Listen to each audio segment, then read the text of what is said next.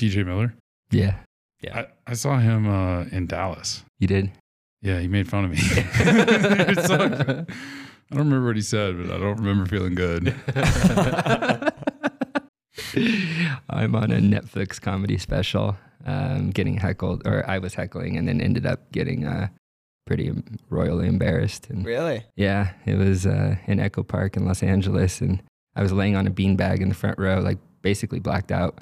And I don't even remember the name of the comedian. I just kind of blacked that out of my memory. So we have that in common, dude. So you're not gonna uh, tell us what episode it was or which show on Nope, I Netflix? don't even know who it was. I was. I signed a waiver when I went in there. Well, AI will be able to like recognize you. We'll Yeah, just like I'll find find, it. a picture. We'll feed it a picture of you and be like, scan all video footage of you know obscure comedy specials on Netflix. Yep. And Yeah. then it'll be like, here he is. I went to uh, Eliza Schwartz. I don't even know her name. Schwar- Schwartz. Schwarzenegger. Yeah. Yeah. yeah, And it was a Netflix special, and I was dating this uh, Indian girl at the time. So we were like an interracial couple, and we were waiting in line, and then somebody was like, "Oh yeah, these are good." They put us in the front row, course they table. Yeah. and uh, I think I'm on the. T- I actually haven't watched it. It was pretty funny, I guess. But You know, we had uh we had Indian food for dinner last night. Oh, nice man. Dude, I'm growing. Last summer, like I was all about Chinese food. Now I'm learning Indian cuisine. Mm-hmm. I'm exploring the different cultures of the world. Bitcoin will do that to you. Oh wow, man. You're growing in the bear market. That's impressive. That's what they say. You guys have you guys been building? I That's think what they s- you know, Bear markets for building. bear markets are building conviction. That's for sure. So we're building hardened skin. True. The second one is just another layer. Bears, the bear market. Uh, Is this, are we recording? Yeah, we're recording. yeah, yeah, we're recording. Yeah, this is great A stuff. Like you know, like 76 views on the last one. We'll see if we can. Hell yeah, top this dude. one. yeah, so this is uh this is episode 30.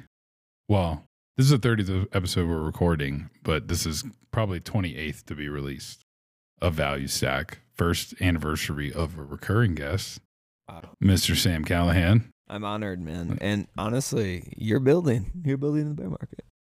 I that's Value it. stack. I, I was leading into that exactly directly. there you go. Thank Hey. you for helping. Yeah. Hey. Yeah, man. And you have too. You've had a um I think we we so we were just watching last year's 2021 value stack was it episode 12, I think was that one. And uh Sam said it was his first ever uh podcast. Yeah. So you built quite a quite a uh what do you call it? Direct not directory. What do you what's the thing on IMDb? Resume?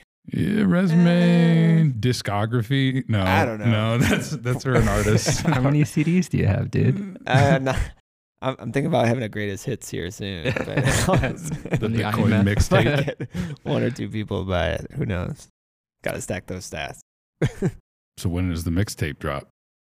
The Bitcoin. It's true. You know, I should mixtape. I should take my best clips of all the podcasts and mash them together. Now that's what I call Sam Callahan. Yeah. Oh wow! That, exactly. Volume one. Volume one. so we would have more volumes. Each year, like, uh, until people stop buying them, Yeah. which I think they still are. There's like it must be on like hundred by this point now. Yeah. Now one hundred. Oh yeah, dude. Now what is that? That's a business model right there. I don't know how they get away with that. To be honest with you, but wow. What do you think will last longer, the Now series or the Block Subsidy? 130 years to go. I don't know. Maybe the now. Maybe now. I Yeah. mean the now. It is always now. So That's true. brilliant. That's true. Brilliant. I would like to actually see CD like album sales. I bet now is up there. Each one. I haven't seen them on like the uh like Spotify playlists and stuff. Like you know, like you figured like they would adapt and like start building the playlists and like market them on these. It's But I see it's all like Spotify's their own playlist or like YouTube Music's its own Mm. playlist aggregator. It doesn't like license out to these, you know, other brands. Yeah, they're gonna have to roll out now. That's streaming. now, that's, streaming. That's one. what Spotify is. That's what I think. That's what it is. The Spotify killer. Yeah. Well, you know, the stock market, Spot, Spotify hasn't done very well. uh, Neither is Bitcoin. I don't know if you guys. We're so we're supposed to do this. This is a year in review episode. I don't forget. I don't even know which camera to look at. uh, and this year, I don't know. I think like maybe we start off with describing this year in one word. Um, Harrowing. Harrowing. Okay. carnage. Carnage. Terrifying. Yeah. comforting. Anybody? Bueller? Bueller? Comforting. Conviction. encouraging. Um, yeah. What? Uh, I, any of y'all want to like riff on like why? Like, I guess we'll start. We'll go. Well, I guess we'll go through like each quarter a little bit. We'll spend like yeah. I don't know. I feel like Q two was kind of a bit quieter, or no? Maybe that was Q. I don't know. This entire Q, Q2 was pretty noisy. the end of Q two. Well, Yeah. but yeah. yeah. we'll spend a little bit on each quarter. We'll do some predictions at the end. Um, but yeah, I guess like either you guys want to start with like talk to me, talk to us about like what you know where that one word description come from, harrowing or uh, what was the one you said? Carnage. Carnage. Yeah, These, Yeah. these all sound terrible. yeah, you can tell the year to date returns for Bitcoin are not positive. Yeah, um, I started this year by reading The Fourth Turning. Um, and I read that book and I thought, hmm, like, how bad could it get where I would need to, like, recreate institutions and, like, be on the front line of that? And I just thought it seemed kind of foreign. And then now, by the end of 2022, it's, uh, it's all making a little bit more sense. Yeah. Absolutely, man. I think uh I mean the carnage the carnage that we've seen, I think it revolves around a lot of things. I think it's like increased geopolitical risks and, and tensions with the Russia invasion and then all the aftermath of that, energy crisis. Um, you got China still locked down. So things are just still um, kind of heightened geopolitical risk across the board. And then you had a Federal Reserve who that just um, flipped from easy monetary policy, um, zero interest rate policy, quantitative easing to one of the fastest hiking cycles in history, in its history. And now they're doing quantitative tightening. So that has caused all kinds of carnage because it's it's basically blown up um, all these Ponzi schemes in the broader cryptocurrency Right. industry, all these highly leveraged organizations. Um, it's also as the interest rates rise, um, it's been a big, um, you know, headwind to to risk assets in general. Um, and so once that started happening in March, that's when shit really started to hit the fan. And you know, Bitcoin's just one asset in the broader macro. It's a very small asset Mm-hmm. and it got tossed around. Um, and um, I think it's we sh- we should expect these things with Bitcoin. I think the volatility um, is inherent in that asset. Um, I think people maybe you know going into the end of 2021. I mean, the bull market was so stupid at the end there uh, with with the broader crypto industry and Yeah. Mhm. NFTs and the human like the just emotions and the euphoria and the excess and the just stupid shit you saw every single week, man. I mean, I, it was like not fun for me, honestly. The bear market, Yeah. I actually enjoy it more. Yeah. That's when Um, American HODL came back. Like you know, you knew we were in the Yeah, official bear market once American HODL joined Yeah. rejoined Twitter. I found the bull market very noisy, It was. uh, very annoying. Um, and so you saw the signs. Like I went to ETHDenver. I didn't go to ETHDenver. I went to the Well, bars. We I were know, together. We, went were together, dude. Yeah, we did. We were at the bars. Shh, don't tell him. Wasn't gonna say that. Bro. yeah, no, no. We were at the bars, um, just around ETHDenver. I See what it was at. Yeah, I did not what- go to ETHDenver, but No. like we were there, and then just some of the conversations I had, it was just insane. Like Mhm. I honestly, it was like that Yeah. scene from The Big Short where it's like you know, sell everything into bubble. Was that was that February or that was Q? That was it around Q1. February. Was- I remember That was s- Q1. It was really cold. I yeah, no, it was that, so, February because yeah. I tweeted something out and it got a lot of traction because I was I said like, you know, this is this is just yield through a cross bridge, other yield. you are the yield. It's a huge house of cards and it's bullshit. And you know, little did I know that was three months after the top. Like I didn't really Yeah. know that at the time. It's just those signs were there, and um, you know, did I know that it was going to be as bad as it as it, as what happened? As it- no, as it has because because uh, you know that was before the Fed started raising rates too. So uh, a month later, Fed raised rates, and all these yield, all this like bullshit yield, just just fell apart, and and it was a house of cards. So I think it's a good thing. I think bear markets are awesome in a lot of ways. Yeah. Um, especially if you have a long uh, time horizon. Like you should want these things to get cleared out. You should want um, fraudulent operations to be exposed. Um, it's creative destruction. It's it's it's good for the long term health of the industry. Uh, but that doesn't mean it's not painful as you're going through it. I don't want to minimize it. Yeah, we weren't gonna we Yeah. weren't gonna achieve world currency reserve status slinging JPEGs like that. No man, with- with the there's a lot of froth. There still is. I mean, shoot. I mean, Trump just launched his like NFT thing this week. This She is, does are pretty sick. Yeah, yeah. Did you see the three headed one with one with laser eyes? It's like really jacked, like an ogre. No way, Trump with laser eyes. Yeah, Yeah. a three headed Cerberus Trump. It's like How much is that going for? I mean, I 30 think 30 I think they were selling they were selling them for Matic, which uh, I don't even know what that is. I think it, so. Take my Bitcoin. Yeah, so we might still be uh, we might have further to fall.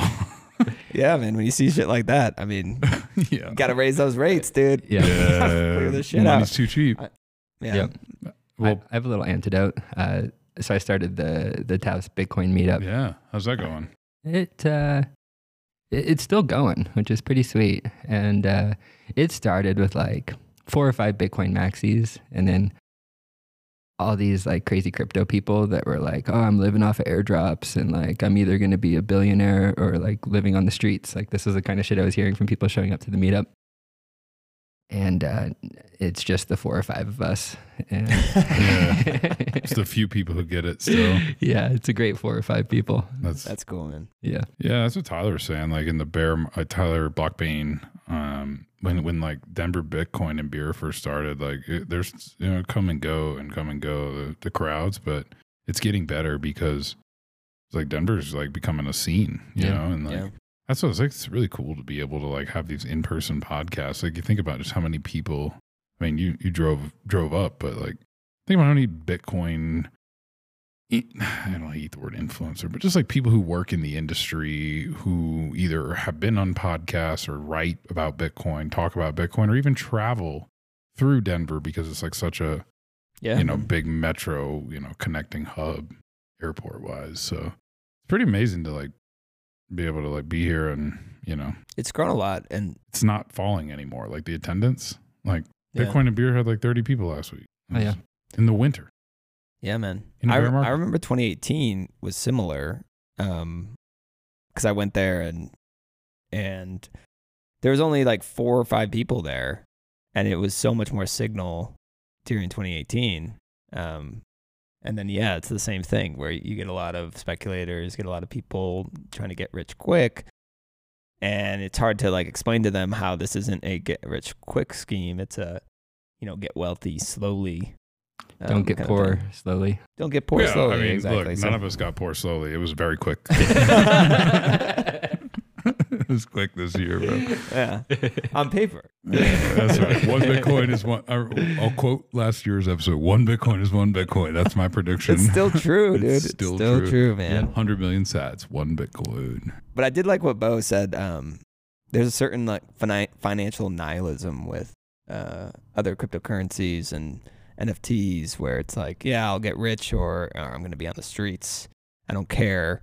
Um, And I Mhm. think that's a function of uh, the fiat system Yeah. of feeling left All behind. These young people and Why people play Feeling- lottery. Right. yeah, priced out of gambling priced out of housing, priced out of stocks, don't know how to build wealth. So hey, we're already in our mom's basement. Why don't we YOLO into this JPEG?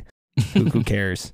Um, and so it, it's kind of sad. Um, and you try to just educate them and understand the difference between Bitcoin and crypto, which is what I think uh, one of the best takeaways of 2022 was. I think Mhm. Bitcoin has separated itself from crypto a little bit in, in terms of people understanding uh, some of the key differences between it, uh, it and other cryptocurrencies. So Yeah.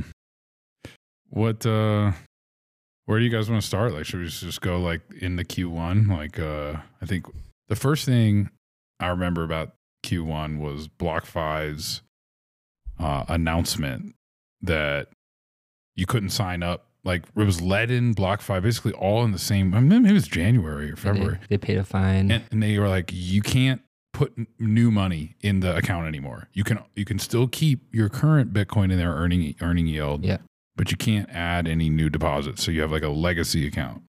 And then they got the SEC thing. That's like I think the the first thing I remember, and it's just kind of tied to that, was like I think in like early January, uh, Celsius's CIO was arrested in Tel Aviv or something, Mm. and I, oh, I don't remember that. yeah, just for Yeah. full disclosure, I, I did have a loan through Celsius at one percent. LOL. Oh wow! Yeah. And, Got it out, uh, though. I, I got it out in time. Wow! I remember. I remember. Good for you, man. Skinny your Uh, chin chin chin. Uh, Yeah, I don't. I I wasn't surprised at that at all because, um, if you follow the regulators and what they were offering as a product, it was very very similar to a you know savings account at a bank, except they didn't have license to be a bank. Or insurance or Yeah, or any kind of controls in Um, place. so they're basically charged with being an unregistered security, all their interest bearing accounts, and that's why they paid the huge fine. Um, and that really set them back. You know that I think um, that hurt BlockFi. I think the SEC is one of the largest creditors in BlockFi's They current are. They still have thirty million. They yeah, are. They're, they're, Yeah. they're still they're still on there. We'll see. yeah. Um, but yeah, so it wasn't really surprising to me. You know, recently you had Nexo, which is a similar platform. How are they still not bankrupt? Well, I don't, you know, I don't know, but um, they're leaving the United States Oh, uh, because they're offering the exact same product that BlockFi was offering that they got fined for. and so they're like, hey, we're going to get the hell out of the United States because we can't afford to pay a fine like we did, like BlockFi did, I think. So, I mean, it's the same product. So, are they uh, going to be able to do that? And like, get how do they going to how do they get out of that? uh, you know, I'm, I'm not sure, but all these crypto lenders that haven't imploded yet, I mean, to me, they were doing the exact same thing as Celsius, uh, BlockFi. Right. They're basically, you know, running these lending firms and then being a hedge fund on the back end, yeah. YOLOing into risky, And and a lot risky assets. And and Nexo's got a, their own uh, token. yeah, and that's, you know, that's a huge red flag. So did Celsius. Um, so So did Luna and I think I'm, I'm not going to name specific names, you know, all these different crypto lenders that are Right, there's smaller. so many of them too. I mean, yeah, there's Nexo, there's crypto.com, there's KuCoin. I guess I did name names, but I don't, I don't, I don't know. I guess I did. I don't know which one. I, I'll be honest, I don't know which one's gonna implode, but I think, you know, we, we could see more of that, and perhaps there's already bodies in the water. We just, we just don't know it yet. I guess tokens don't make any sense to me. Having like a native token to a business, if you're not, uh, if you're not a true security, um, I mean, i like if, if you're not going to get paid dividends from those to- tokens at some point, then what's the point? I've never understood. It's- I mean, it's well, what's the point of growth equity? Same question. You know, there's no. But but you you buy a growth equity because you think it's going to eventually pay you back. that's why you buy. That's why these are unregistered securities because people have the expectation of future returns in the in them, like built in, right? Like because it's controlled by a few people with the expectation of profits based on their efforts. Exactly. Yeah, to Uh, claim on the business, Except they have no rights, right? you have no rights. Zero rights. So they're They're just unsecured. s- stood creditor. up to borrow against, Yeah, man. just making the business more vulnerable. Well, this is the kind of thing that I think this bear market will do is is is exposed. I think This we're having dog some good dog over. over. I- was he farting a minute ago? Was that a fart? Yeah, I thought it was one of you guys. no, that was him, dude. He was Farted like, so loud. That was a big fart from that little guy, dude. I bet the mic picked that up. Oh, I did. Oh, I heard it. I heard it for sure. We're not done yet, right? Like, I mean, we were just still in Q1 here in this part of the episode, but like, I'm not sure that the. I think you said bot, bodies floating. What's the, like? You know, you just you don't have to like. You just have to survive long enough for your enemies to wash, you know, float by the river or something like that. Yeah. I forget what what saying that is from like Art of War or something. Yep. But I I think we've got some floating left to do, and Mhm. I do think like part what you were saying about Q1. I th- I think the biggest thing this year has been historic interest rate policy. Like Mm-hmm. Mhm. it's not that the Fed hasn't raised interest rates by several percentage points before, but they've never done it from zero, right? And so I I think of it like okay, like when you raise it from 20, you know, 0.25 to 0.5, that's a huge that's a 100% increase in interest rates, right? But Mhm. like shout out Cathie Wood. yeah. it's like no, dude, we, anti shout out Cathie Wood. oh, why? Uh, she went saying shit. She was talking about the percentage increase, and but going off a percentage of basically 0 Uh-huh. So she was talking about how this wasn't like, eh, you know, not even on the same scale of anything in Oh, yeah, history. like this is, infinity at that yeah, point. like a thousand times greater. But that's bullshit. It Well, was yeah. zero percent. Now it's four percent. right. Yeah. But uh, yeah, yeah, I it's, guess still, it's just four percent. But like it's been a like a m- bigger magnitude for the market to adjust. Like yeah, it's a- right. an adjustment quick. from zero to four is a lot is going to be felt a lot harder than from four to eight. I think. a little bit more. I think. Uh, it, Yeah. it seems that way. Like based on the, you know, and what's amazing too is that, like given the sort of a historic aggressiveness of the Fed policy, inflation hasn't really come down like that much. Like it's still seven percent something month year over year, right? CPI wasn't it? The Yeah. reading was That's a couple about days ago. it's about flat. I mean over that's CPI. Like it's really more than that, but Yeah, I mean it's flat. So, Yeah. but yeah, I think the rate of the the interest rate hikes has been incredible.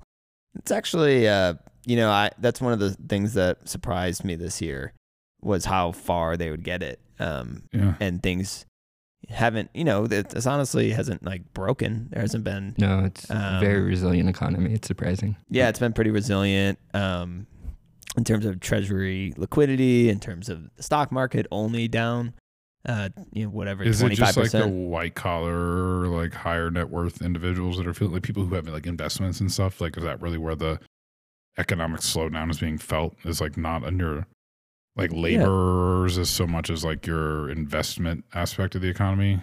I think it's hurting everyone a little bit, but I also think it's just getting started. There's such a lag with all this. Fuck. Like Just the get interest started, rates- dude. I'm already down ninety percent. The shit coins are. But, um, Yeah, well, n- Netflix, DocuSign. Oh, that's true. Crazy. That's A lot of I- these big tech stocks are trading like shitcoins. Mm-hmm. Well, that's what I was gonna say. Meta. Like it's been, in, it's been. Uh, I agree with with Bo. I think we're in the early innings of an economic slowdown, and so you've only seen layoffs uh, isolated in the tech sector. Um, some of these more long duration sectors that are really a function of the interest rate hikes, but we haven't really seen any kind of earnings recession, um, and we haven't really seen it spread the layoffs spread out to other sectors. Uh, but you're starting to see it now, like you saw Goldman Sachs uh, lay off 10% of Oh, their really? Workforce I didn't see that. um, yesterday or two days ago. So you're starting to hit other sectors. Um, so, but it has been more resilient. Like it really has.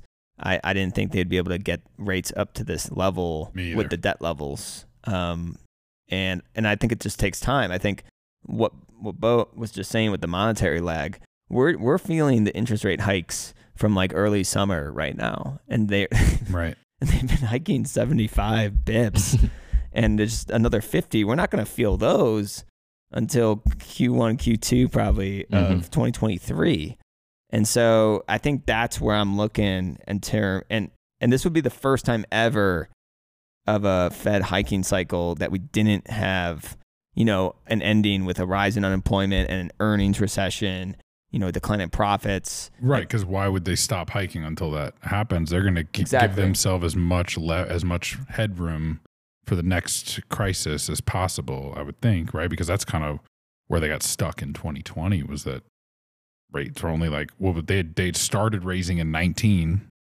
and then boom, 20 came and they dropped it to zero again. That's like, right. right? Yep. And I think it was like 75 bips or something when 2020 before like pandemic happened, and they just lowered it to zero overnight. Yeah.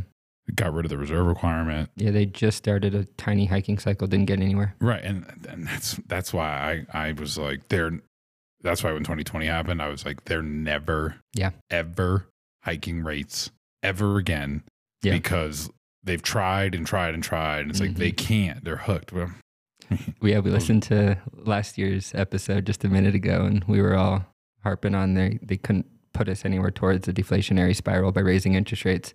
So I think we've all been caught off guard by how quick and Yeah. deliberate they've been, and good on them. Because frankly, I, I have to say, like, I, I don't think any one of us would agree the Fed in their current form should even exist. So you know the mistakes go back hundred years, but right. you know, really back to like Greenspan, I think lowering interest rates before the dot com bubble into the dot com bubble. Um, I would say that's when the mistakes really started. And then you had Bernanke, and it's just been like error after error. But if you just were set in Jerome Powell's position a year ago, I don't think he could be doing any better given the current circumstances. Now, did he? He was also late to raise interest rates, so it's also on him. But I think I- I'm sort of impressed at uh, how how uh, serious they've been. They're, Yeah. they're not listening to the stock and bond market. They're just raising interest rates because they think that's what's going to save the dollar. And good on them for trying. Well, the stock and bond markets are both screwed if the dollar's, you know, the, the, the dollar world reserve currency status is what makes our capital markets so attractive to outside investors. So I think it's like a derivative in, in a way. Like if the, the stock and bond markets are not healthy and functioning if the dollar is not, you know, the monetary system itself that underlies it is not healthy and functioning. Yeah, I think, but I think you kind of have to separate out like the percentage of the world using the dollar, which is by definition its status as a world reserve currency, from like the the happiness of the American people. And I think those two things were like easy to manage together for a long time, and now they're like kind of no longer. It sort of seems like Jerome Powell's like he would be open to really crashing the stock and bond markets Yeah. right now He would like because that. he really wants to make sure it's like he's militarizing the dollar be, because there's he does seem like- to be doing that. Russia's militarizing mean, oil. I mean, it, it's somewhat working, at least to this Well, moment. I think uh, I think the Fed was too slow to respond to rising consumer price inflation. They were still buying like mortgage-backed securities when the housing market was soaring. Right. Yeah. Um, and then they were too late, and their credibility had never been lower. They, hmm I mean, their transitory inflation. I mean, it was ridiculous how. You know, now they say, "Oh, nobody could have seen that coming," blah blah blah, and like people saw it coming. Like mostly it was Bitcoiners and a ton of people on Twitter saying their policies as long as well as the fiscal policies, right? It wasn't just the Fed, it was stimmy checks Right. combined with the Fed policies, but they were too slow to react. And now they're doing it's just a, a, a whiplash effect of being too slow and now being super aggressive. I mean, Yeah. isn't this exactly why like we can't have policymakers doing this stuff because there's this sort of lag that's just built into it that is going to cause policy error because they can't quite grasp the they're not able to measure the effects of it until it happens. Like I, maybe you told me this somebody was like, you know, economics they call it like a science. But like it's not a science because with science you can run tests and if it doesn't work in the test, you don't run the actual like you run experiments before you like actually do the thing. And with like economics, like you can't run an economic experiment and like get results that are conclusive to the, to anywhere near like what the actual results will be in the in, in practice or in in, in play. So it's like you know the Fed doesn't they think that all of these things with the interest rate policy will like do something whatever their expectations are for the economy, but they don't know Yeah. because they can't run any tests. Like You, you almost can't even go back and, and look at what happened almost. Like you can look at the economic data today hmm. and come up with four compelling narratives for what just occurred, like throughout COVID. Like that's a thing that I don't get. Like it was I, aliens. what? It was aliens, dude. oh yeah, the aliens did come out. This turned into They Alex snuck that Jones in. podcast. They snuck that in. But no, I mean, I think so. Are you saying like you can like, with the power of hindsight, It's such a It- complex system that, it, of course, it's not a science. It couldn't ever be. which is why like they shouldn't be doing it at all. Like, I mean, I guess the counterpoint to Steelman this would be like, well, Bitcoin is rear rearward adjusting as well with the difficulty. Like, it doesn't forward adjust based on what the expectations of the economy or the block space block rate will be. It looks in the rear, but the rear adjustment, the the the difficulty adjustment that's based on rear uh, backward looking data affects the forward looking difficulty. So in that light, it is the same where they're looking at economic data, you know, in this case the Fed, that and making a policy based on past data which will influence the future. But it's different now because the economy is in a different place, people have different preferences. Working from home is a thing now, right? Like so in, in in that way, like Bitcoin's difficulty adjustment is a bit more like pure, I think, because Well, it- it's definitely pure. It's it's it's a It's math. math versus humans. I need the shirt. doing that. Pure mathematics. I uh, I just you know you asked, inflation doesn't seem to be coming down, and and I think that in this CPI inflation or consumer price inflation is a function of a lot of things, and there was actually real supply side constraints. You Uh, wrote about this in, in one of your articles. Yeah, I mean, like n- them raising the the price of you know interest rates is that going to fix the fact that there's actual supply constraints or No. disruptions in the supply chains? Could hurt that. um, it could hurt that, right? And so, yeah, we're not seeing, and they say that in their speeches too, right? They're like, we're not going to change, you know, the price of energy.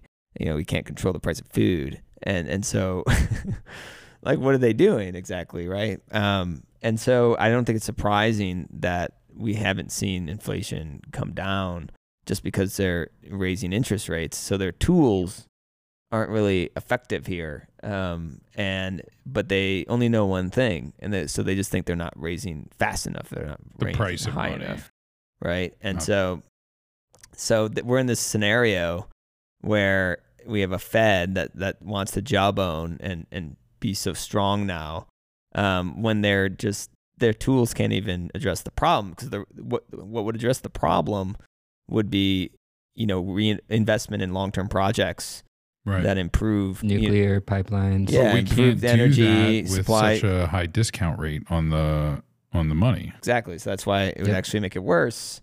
Um, and damned so if you do, damned if you don't. yeah, exactly. So that's I think that's why we haven't seen it come down. Um, I think we might not. It, it'll stay sticky longer than they think, and and I think uh, um, you know if you think about China reopening now and how that'll add increased demand for for crude oil. Mhm. Like we could see a situation where where oil could actually spike in, in 2023 as China reopens, and that could have uh, CPI inflation stay elevated despite the Fed raising interest rates as high as they want. You know, so Mhm. like the, they can't control these supply side dynamics, um, and so Is that a factor of global? Like, if if we were less globally ingrained, like if if if globalization declined, would that be a increase effect or less increase? It's more complicated than that. Well, I, I just like we're like dropping sanctions on Venezuela just because like things have kind of soured with Saudi Arabia. Like it, it's just a game, you know. yeah, swapping dictator. We're swapping dictators. We're just doing whatever and trying to form a narrative that aren't going to anger the people. And it's like globalization or no globalization. It's just like a game of risk. Hmm. Yeah. Who's winning right now? China, Russia. I mean, I, I'm China's uh, taking it pretty hard right now. I'm, I think China's in a really tough spot right now. yeah. Yeah, I think that could be the place where we see like a credit event happen because you saw a ton of credit access excess there. In Mhm. China? Yeah, and their real estate market has been rolling over.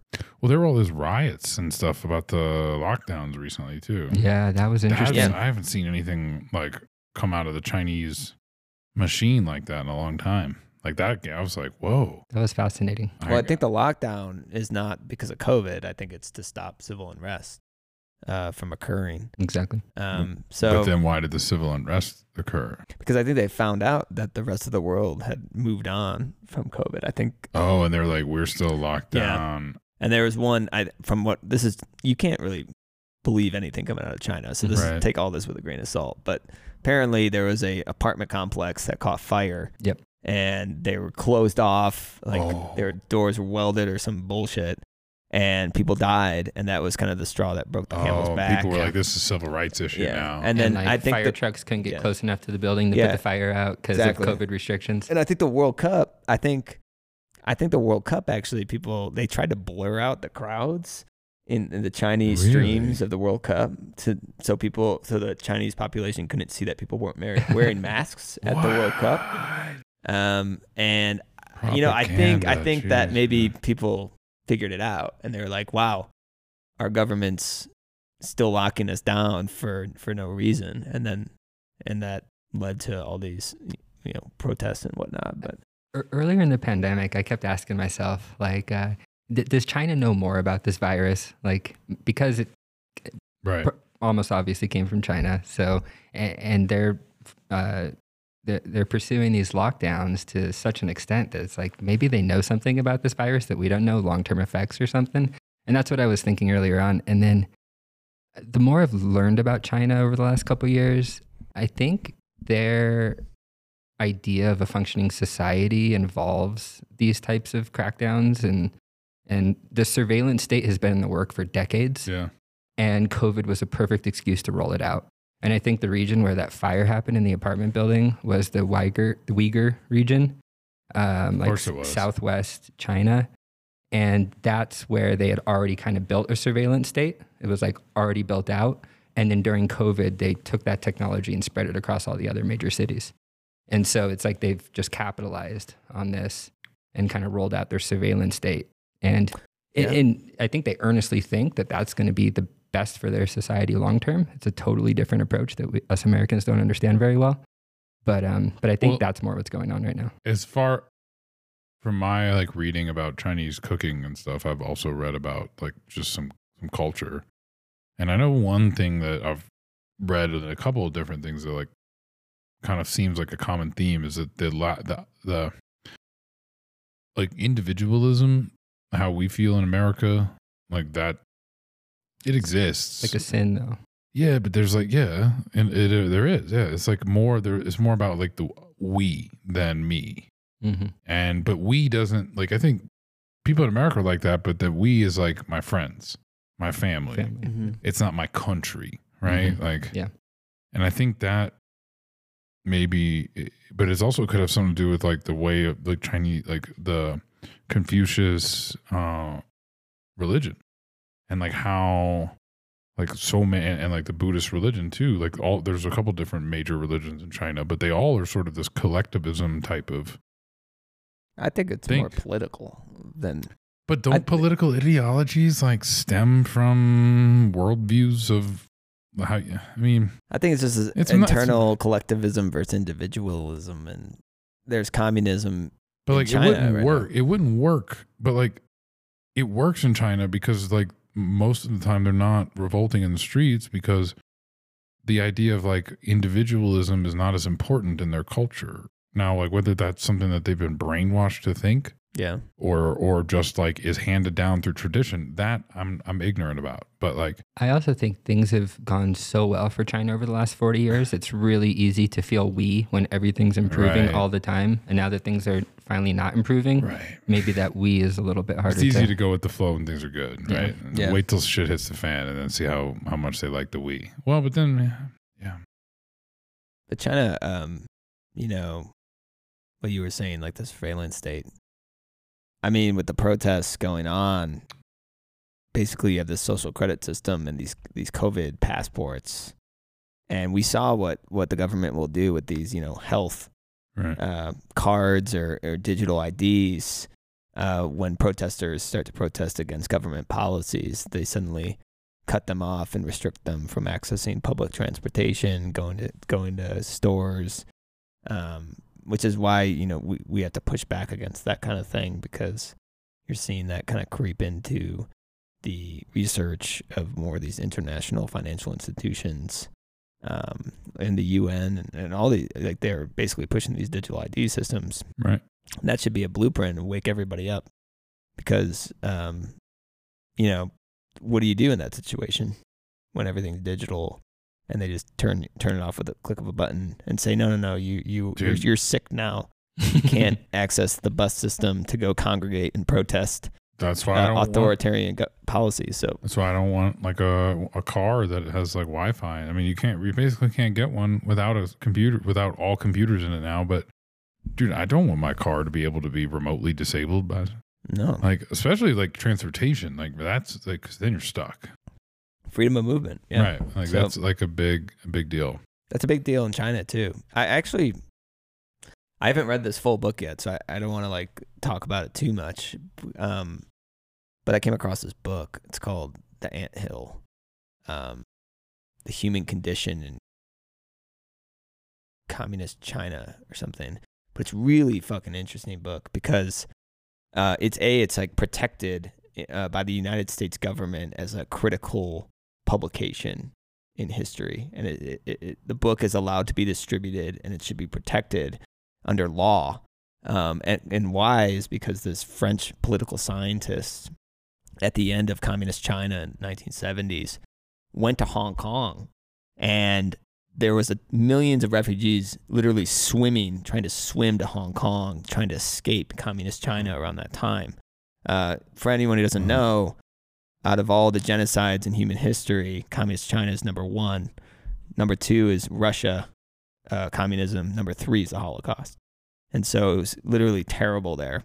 And this French political scientist went there and did one on one interviews, first hand accounts from over 50 people of all like peasants, um, people who, who worked as like soldiers for communist China. And the, the stories out of there are so powerful and draconian.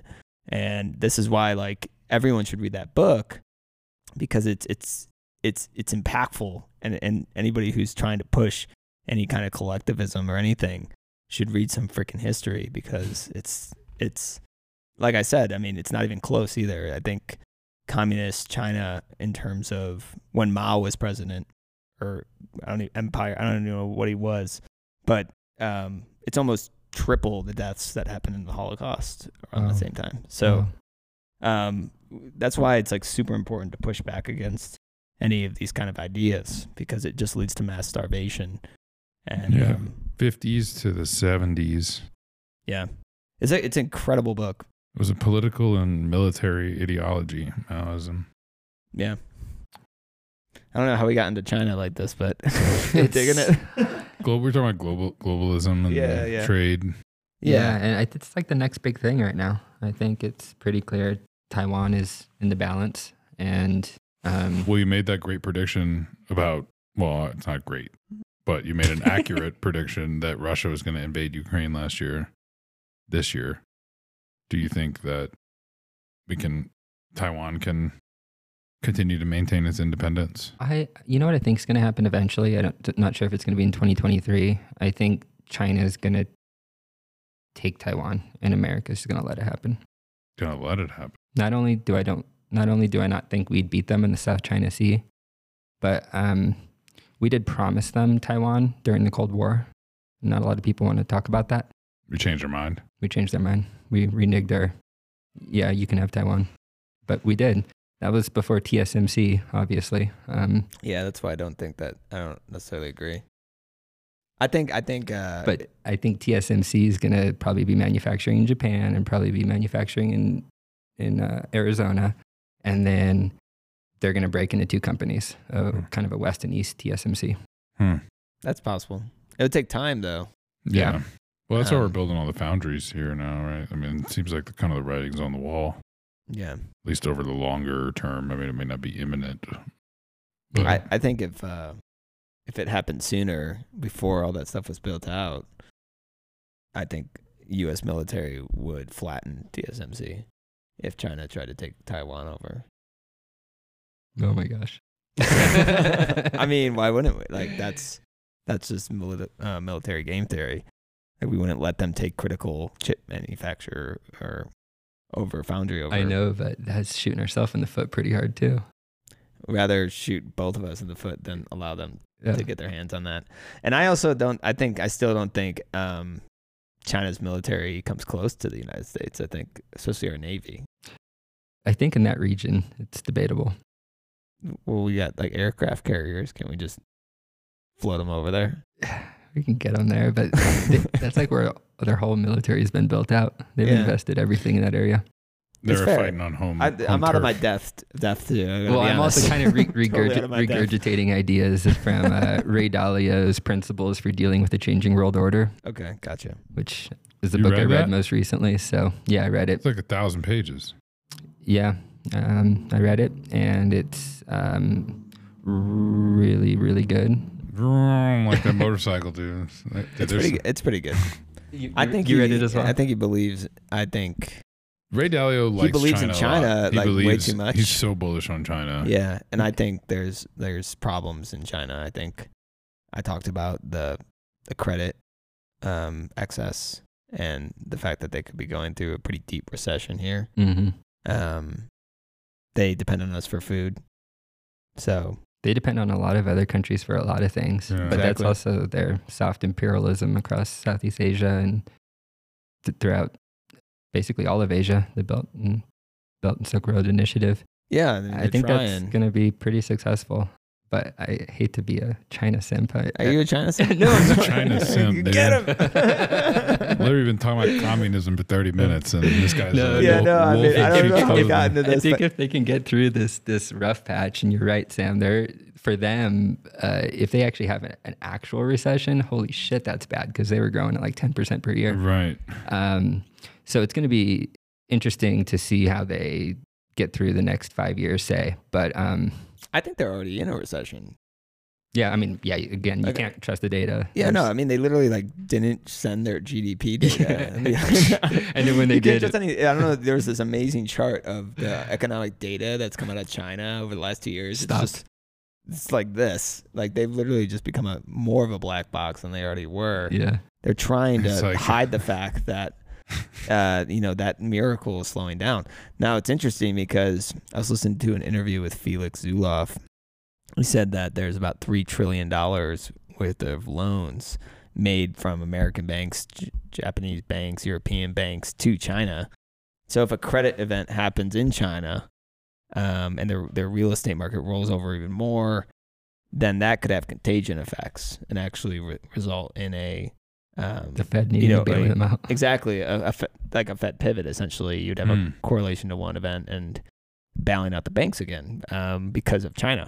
So Mhm. you don't know where these these credit events will happen, but China has taken on more debt than anybody Mhm. over the last ten years. Mhm. Um, so, you know, and and they shut down their economy. I mean, they're still locked down. It's it's crazy. It's literally crazy. Um, so I think there's a lot of risk there, and I I don't think China is as strong as people think, but I I understand why. Why people think as that. strong as I think. I think America's strong. I think America's stronger Yeah, than people think. I America. for sure. there's like That's right. geographical reasons for that. We There's- we have innate advantages, geographical resource, Mhm. exactly. and so that's gonna. And we're also, I think, the the kind of the center of the freedom backlash that we're likely to see across the world. Yeah. Yeah. Yeah, it will it will be based here. I mean, although I feel like America's softened a lot, like the population has kind of softened. We haven't It- had serious things to worry about. right, and, and it's like we were saying. It's like we were saying earlier, like with China. It's like the we. We'll see how quick the we lasts when things get really bad, Exactly. right? So Have you guys uh have you guys seen the documentary on Netflix? It's about a factory. in- Yes. Uh, With China. Fuyao. Fuyao. Yeah, yeah. I mean, made that the is glass, that the is windshields and one stuff. of the best documentaries I've ever seen. you seen. didn't cancel Netflix. It's called? American Factory. It's called American Factory, and it really It's worth- highlights the worth it. difference in culture between Chinese individuals And- or people and factory and- and workers, like American factory workers. Yeah, oh, it's, 'cause it's they- a fantastic. they I think it, I think it was nominated for an. Oscar or something. Like it's Really an good. it's an incredible Came out this year? documentary. Newer one. couple years couple ago. years old. Oh. Yeah. Yeah, you should check it out. It's it's it's incredible, and it's it really highlights the Perfect. differences in thinking. Um, Juxtaposition. yeah, very stark, very stark difference. yeah, sure. yeah. Like the American executives go over to China and they celebrate and stuff. And yeah, no, yeah. why are all these kids dancing what for was us? it in like India, Indiana, or something like that? it was like Ohio, I think. or Ohio. Yeah, Yeah. dude, it's just like these these Ohio people who are just like what? Like there's like they bring in these Chinese workers, and the workers are like working 12 hours a day, weekends, like literally just like bringing the Chinese work eth- like culture. Like we do not take breaks. Like we don't do things. And these Ohio people are like, "What the hell's going on here? I'm gonna go like clock out at five. And, you know, right. And go go chill. Yeah, and it's a it's a crazy documentary. I'd recommend it. They're lying. American Factory. American. Yeah. Well, I mean, th- there's one of China's advantages: I you know a pr- productive society, Work ethic. Work ethic. Yeah. And they've been To- I building mean, to- I infrastructure mean, to who? The the state or the to the state. To the individual? state. No, no, no. Definitely not the individual. yeah, not the individual, man. Uh, Th- those people in that documentary see their family twice a year, maybe, Oof. maybe. Who needs that? They work 363 days a, a year and don't see their wife and kids. So, yeah. All right, I'm done simping for China. All right. we went off on a tangent there. I love it. Quarter two. Well, actually, there's a topic I'm looking at staring at me.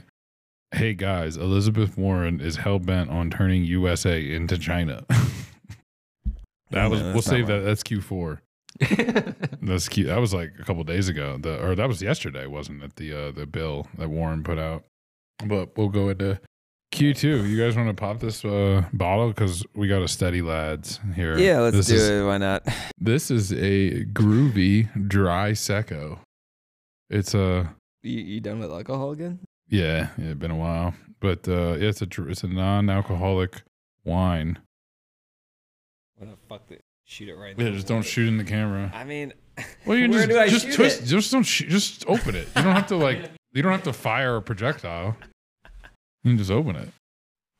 Woo! Opa! that was a fun start. The lady- That's my favorite champagne. the lady was like, "Oh, you getting the non-alcoholics and this one?" And I was like, "Yeah, it's for guests." And she was, I was like, "We're recording a year-end podcast today," and she asked what the podcast name was. So I told her. No, Value please. Stack Podcast. I said it was an investing podcast because I don't tell people it's about Bitcoin anymore. Why don't you tell that? And then she said, "Oh, what stock should I buy?" You know, Bitcoin's still and I up. said, "Oh well, actually, it's a Bitcoin podcast." and then, uh, and and then, I started, laughed. and then I started to back my way out of that conversation as quick as possible because I just can't orange pill people anymore, dude. I can't do it. Oh, really? I, I want to. I want to deep down, but I got I got just so much backlash last year when it was going up, and this year I've gotten a lot of like. I I knew I knew I shouldn't have listened to you now that it's down, and I'm Oh, just really? like, dude, there's no there's not there's no. I mean, the gain is that hopefully these people have sovereign money that I care about, and like they do well because of that in the future, but. Short term is like not worth it, dude. I mean, like if somebody truly asks, like I'll tell them. I ask. I mean, every time somebody asks me about it, my advice is always the same, which is think of it as a long-term investment. You know, Yeah, but invest what you can't afford and to lose. And so I don't feel bad at all for telling anybody about things because I've always held the same Yeah. advice or gave the same advice. And Dollar cost average. Sam's advice. yeah, There's- I there's mean, not- I, I uh, But like people don't want to like long term investment. Like they want to get rich quick. yeah, well, fuck them. Right. Well, that's what I'm saying. That's why I don't give them advice anymore. No, that's literally why I I- don't I mean- financial advice anymore. It's Mm. it's just That's I why. don't feel bad telling them to buy Bitcoin at all, and I still very I even that it's down from the all time high as much as it is. Like I still think back to like March 2020, and it's outperformed basically everything since all Mhm. this garbage happened, and it's it's a symptom of short term thinking. Um, it's actually done very well over two years. So I don't. I don't know. I guess. What if am you- I crazy or no, am I I- like? no, if you bought in December of 2020, you're down. I, I also think if you take Well, I'm talking about March 2020. I'm talking about That's like. two and a half years. Oh yeah, I guess they're right. It's almost three years. Wow, that's crazy. Dude, time's flying. This is 2022 year end. The year is over. I guess I I see that as a uh, you know a line in the sand. Yeah. Yeah, I see it as a line in the sand. March 2020. Of It was, but it was. I don't know. We're, we're we got to talk about March 2022 because this is okay, yeah, Q2 we can cut 22. this. We can cut this. no, it doesn't Um, matter. no, well, no, vote but- back now. but- like, let's get into it. What I'll say about orange pilling people, if uh, if you have a little bit more time and you can like talk with people, depends on who you're talking with. Cashier, probably no, but like your aunt, maybe. Um, She seemed genuinely interested. She said she was going to listen to the episode. So we, I I, believed her. I, I think Maybe you that got a new subscriber. I think you can take time and explain you, it to lady at the someone that like, you know, maybe this is a poor analogy, but like Amazon's dropped by ninety percent in its history, right? Like like two thousand to two thousand two. Amazon. Yeah, I guess. I don't know. Multiple And times. if if you talk to someone at the peak of the 2000 bubble and told them to buy Amazon, you'd feel like an idiot. Yeah. Uh, but if you talk to them in 2002, and then looking back in 2015 or Genius. 2022, you, you know, you'd feel like a genius talking to them then, and that's now. So, So- so the t- the takeaway is don't tell people to buy things when they're at all time highs. D- to tell them the dollar cost average and be prudent DCA. and tell them what Yeah. they're what they're buying, and they have to understand what they're buying if they're See, going to continue here's to where I always get in trouble because I agree with you, but also the reason I'm bullish on Bitcoin is because I'm bearish on the dollar's long term integrity of purchasing power. So why, if someone has cash in their savings account, would I tell them, oh yeah, like you know, DCA it into Bitcoin and like slowly bleed out until you get it all into Bitcoin instead of like just stop the bleeding right now. It's That's what- like where I have that trouble. It's exactly what Sam was saying on last year's episode. It's that emotional component. If someone's DCAing into something that's going down, they can feel good about the fact they didn't put it all to work and they are able to purchase more sats with the same amount of dollars every month, right? Uh, but if it goes up and they're purchasing, well, they're going to be happy it's going up, right?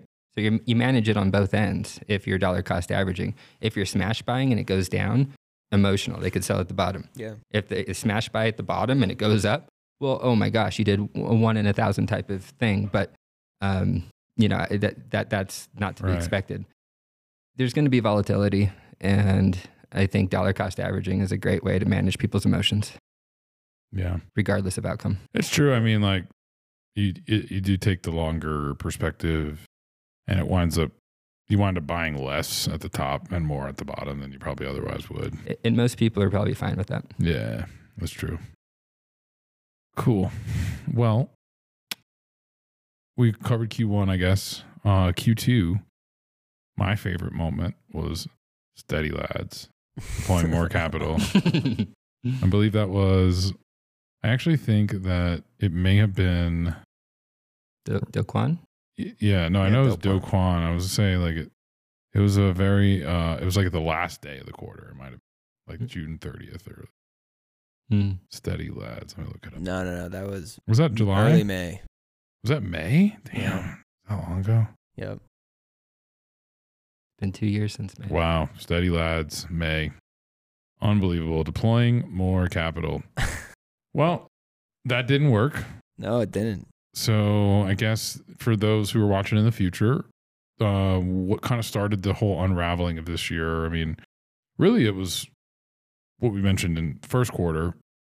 BlockFi got caught off sides playing the grayscale arbitrage along like in 20 what was it, 2020 2021 and it just kind of got worse and worse digger and digger uh, deeper and deeper hole that they dug and then guess they got some loans i don't know a lot of people who it's like the spider-man thing that everybody's pointing at each other you know Yeah. um, but essentially, like at a certain point, uh, somebody figured out that Anchor paying twenty percent APY on a stable coin Risk free.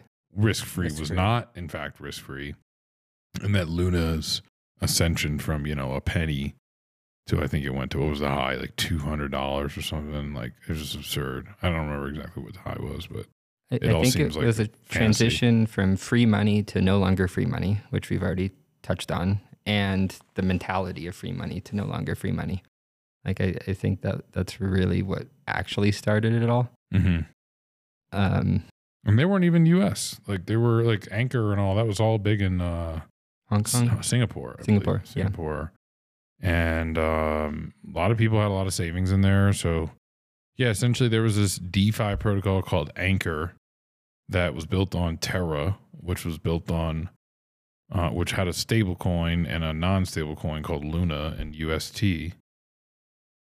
And they were like, I don't know, some kind of financial alchemy. It blew up, shocker. And uh, yeah, they caused like a massive bank run on anybody who basically had any that motorcycle, dude, they're so loud. It had um it basically caused a bank run on like anybody who had any kind of business relationship with them, right? Um Genesis, Celsius, Voyager, like I don't even remember the chain of events. It all happened so quickly. It seemed like it. Well, Three Arrows Capital had a huge exposure to Luna, or Luna, and then when Luna crashed, which was, I mean, we're talking about fifty billion dollars that were wiped out in days, and it was a classic example of uh, a currency peg, uh, you know, fixed currency pegs, and those always fail throughout history, even when it's central banks trying to do it. Mhm. Right. I mean, they just don't make sense. There's a there's a uh, tr- there's a trilemma there where where you you're inflexible with how you control the peg, and and so it, it came under attack from speculators once that peg broke, and the peg was to the Luna, so it was just like a machine where you had UST, um, the the ink or It was a death spiral. yeah, it was a death spiral. It was a death spiral. So it was Luna and Terra. And then once Terra broke the peg, it just caused more price pressure on Luna and vice versa. Right. And then they both tanked. And we're talking about $50 billion in days wiped out in value. Okay. Do you think the theory that Sam Bankman Fried was behind that, do you think that's unfounded or I, I think that's irrelevant irrelevant? because it was bound to blow up. it was bound to blow up at So some don't really point, but wouldn't if- it be funny if he was involved in that and eventually led to his downfall? Well, I Maybe, I, read that like the whole pump in 2021, the double top pump was like all FTX manipulated. That like, you know how we got like the first run up in the like May, in May, April, and Yeah. then like it crashed in the summer, Yep. and we went to that the sand- new all-time high in the November. sandwich shop, and we were like, "Bro, is this it?" Like, did we? And then like it immediately came back, like, and we were like, ah, Yeah. "Buy the dip, wins again."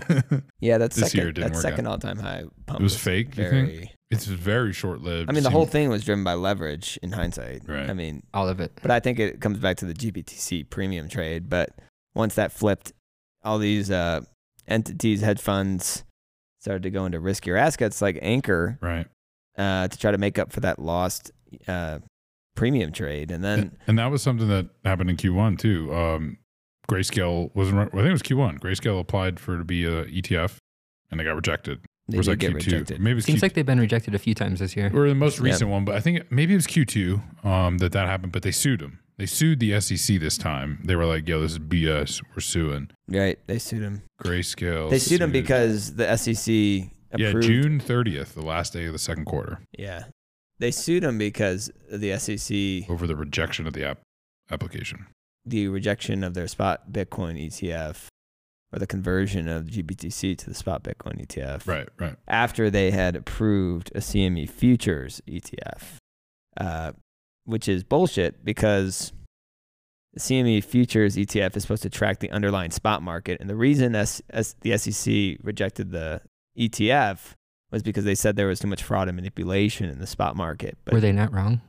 Yeah, yeah. they're not wrong. But why would you? Why all would you approve a futures e- uh, ETF and not a spot. or, or not futures? Um, um, yeah, futures ETF. Yeah. if if if it tracks the underlying because it's actually uh, more prone to manipulation That's right. because The you look CFD. at the, the lead lag analysts of the spot market and the futures market. The futures market actually leads the spot market, hmm and so if anybody wanted to manipulate things, they would actually probably do it in the futures market.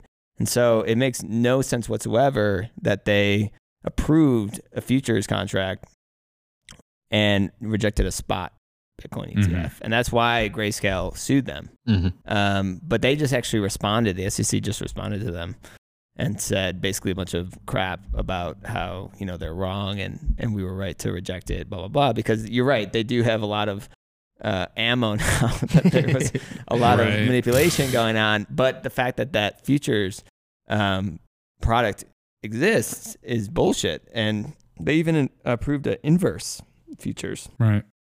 So it doesn't make any sense. Well, it sounds like because that's all regulated by the CFTC, the uh, the whole futures market. Mm-hmm. So I, I don't really understand where I would go with that. But I,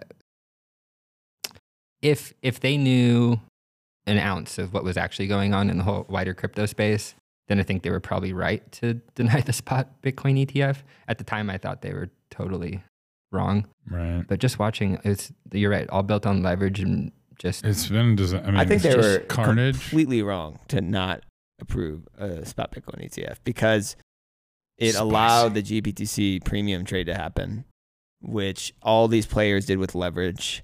Uh, with That's a good point. terrible collateral. that's a So they point. caused it basically. And then once that closed and went into a discount, those players took all the leverage and went into Anchor and Luna. And it could have made everything, it wouldn't have stopped the leverage because this was also a function of the easy money environment from the Fed.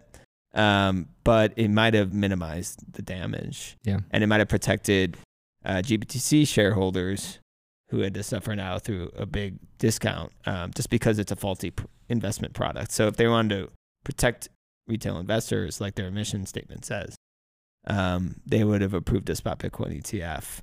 And you know, there's it's it's political at this point. Um, why they didn't do that, but you got to understand, like Terra Luna was playing that GBTC premium trade, and then once that closed, Right. they took leverage from Celsius, Voyager, BlockFi, Oh, to try to Genesis make up for it. to make up for it, and they threw it in Anchor and, and DeFi yielding protocols uh, to try to make up for it. Once Anchor and Terra Luna uh, crashed, wiped out Three Arrows Capital. It was only um, like weeks later that Voyager filed for bankruptcy, Celsius filed for bankruptcy, BlockFi got bailed out by FTX. temporarily. Um, yeah. So, so like I, that's why I say like a lot of this comes back to GBTC. Um, and if there was one person or entity that could have stopped that, it would have been the SEC approving uh, spot Bitcoin ETF. So Thank you. yeah, that was a, that was a good uh, that, that makes sense. Good take. Yeah, I mean, and and I guess to add insult to injury is like, and you see like Gensler like in several photo ops with some SBF, like just throughout the year, I mean, like yeah. Okay, yeah, let's talk about that. What was going on there? They because now they're charging them and shit. Like they had, like they knew all this shit was going on, and so what was Gary Gensler doing, buddying up with SBF? I think he probably was hanging out at those uh polyamory parties, if I had to guess. But Gary Yeah. Gensler's kind of hot. what? in, a, in an old man, like I bet you he's got some wisdom type of way, I guess. You're right, man. I don't know, man.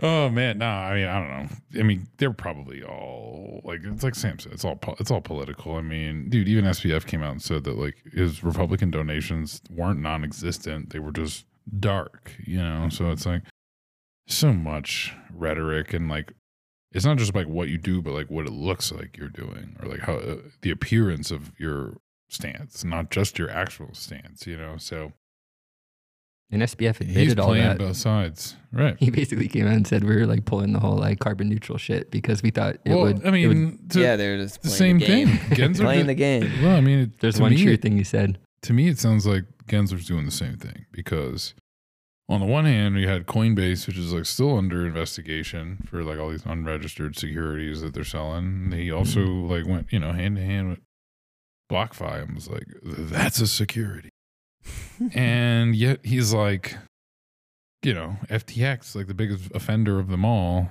as far as like, you know, following the rules. Um, so it's like, yeah, I don't know. I don't, I, I personally, and this is a personal belief, I think Gensler needs to step down. Yeah, I think you should get a, a ton of heat uh, for because uh, Representative Tom Emmer and uh, you know bipartisan group of politicians wrote a letter in March 2022 asking the SEC to explain their oversight of the cryptocurrency industry and and how it was extremely disorganized and ineffective, and uh, he basically asked uh, Congress to investigate that and call them in front of Congress and to testify about their processes with the cryptocurrency uh, markets. And Gensler just ignored it, and nothing ever came from it. So it's obvious that You know, he, he, wasn't to, doing that. so you know, I, I, like when I first started learning about Bitcoin on YouTube and all, like in 2017, like his courses are on there, like MIT. Like he used to teach like the Bitcoin It was on course like at MIT. iTunes University. you Yeah, could watch like, his MIT courses. and it's like, dude, the guy isn't ignorant about Bitcoin. Like he knows. it was pretty funny when he came on as uh, we were all SEC chairman. excited. Yeah, everyone was like, "Yeah, Gary Gensler." Because he taught the Bitcoin course. I thought he was going to be good for Bitcoin. I think Gary Gensler is uh, looking out for Gary Gensler. Yeah, it And I seems like think- it. I think he Yeah, he's not. He's not. Be uh, Treasury Secretary one day, and He's not Chinese, so there's no collective we that he's thinking of. Yeah, well, and and Oh, speaking of hot politicians and treasury secretaries, can we talk about Janet Yellen? oh, Okay, sorry. oh my god. Wherever you were. No, I was gonna say that there has been a mass dissent at the SEC under Gary Gensler. There's been more turnover, and Really? apparently it's an awful place to work. Um, You don't say. grueling hours, like uh, you know, people have been quitting left and right, and so uh, it sounds like they're both ineffective, and then working under him is hell. So I think Gary Gensler de- deserves a lot of uh, blame for this, personally. Nothing worse than an ineffective, shitty boss. Yeah, I mean, Mm. yeah, Usually you get one, but both. Yeah. yeah, Yikes. fucking Gary Gensler. What else happened in, Q, in Q2? So we had the blow up of Terra Luna. We had the anchor. I guess that was all kind of connected. Celsius said everything was fine. A- assets. Oh yeah, just Celsius. think- Uh, that was interesting. Celsius, Voyager. Oh, Voyager had that unsecured loan. Yeah, Voyager basically gave Three Arrows Capital. They're just like, hey man, here's seven hundred. And that was a publicly traded company. Yeah, in That is Canada. so in stupid. Canada, Um, yeah. yeah, Celsius too, man. Uh, Vault. they were like was coming at one. Swan, and they were saying, uh, yeah, were don't, like saying don't how- hold your keys. That's how don't you hold your Bitcoin. keys. Like uh, Bitcoin maxis will tell you to self custody your keys, and you'll lose them all. You should hold it with us, God. and you know that should be a red flag to every single person when Mhm. anybody says don't self custody keep it with us it's safer with us that's a huge red flag um so that It- happened and now you know i don't know i actually don't know what's going on with alex Mashinsky. is he like Dude, I don't know. In is he gonna get like charged with something has that happened i can't i can't When keep that- track of all these uh, scammers apart- honestly when that thing fell apart, I thought he's like the worst criminal in the world. I couldn't even fathom that SBF Uh, was yeah. Oh, it doing was this even shit. worse. He makes Mashinsky look like a saint. Like, yeah, yeah. and three arrows capital don't forget about them Dude, Yeah. the- Now Three Arrows Capital is tweeting like like we should just forget about their fraud, Right, Uh, like, it's because there's a bigger fraud. like each fraud this year has gotten more se- more and more and more severe. yeah. It's- yeah, it's which is- ridiculous. yeah, that's why everyone's looking at Binance now. They're like, yo, Right. it's like one of those like Russian dolls that are Exactly. yes, bigger, bigger. exactly. It's like, is there another one with CZ's face on it? The, There is. It's the, and then there's like Gary Gensler's at the top of all of them. yeah, yeah. Vitalik. Well, I mean, Oh yeah, maybe Vitalik. That's Q2 one. had like a lot of build up stuff, right? Like, I mean, it was, I, I feel like really it was like the end of Q2. Yeah, just to kind of like paint a picture. Like if you look at how risk assets traded this year, there was a pretty big bottom in June Right. and then a pretty big bottom in October. And those are kind of the big bottoms of the year.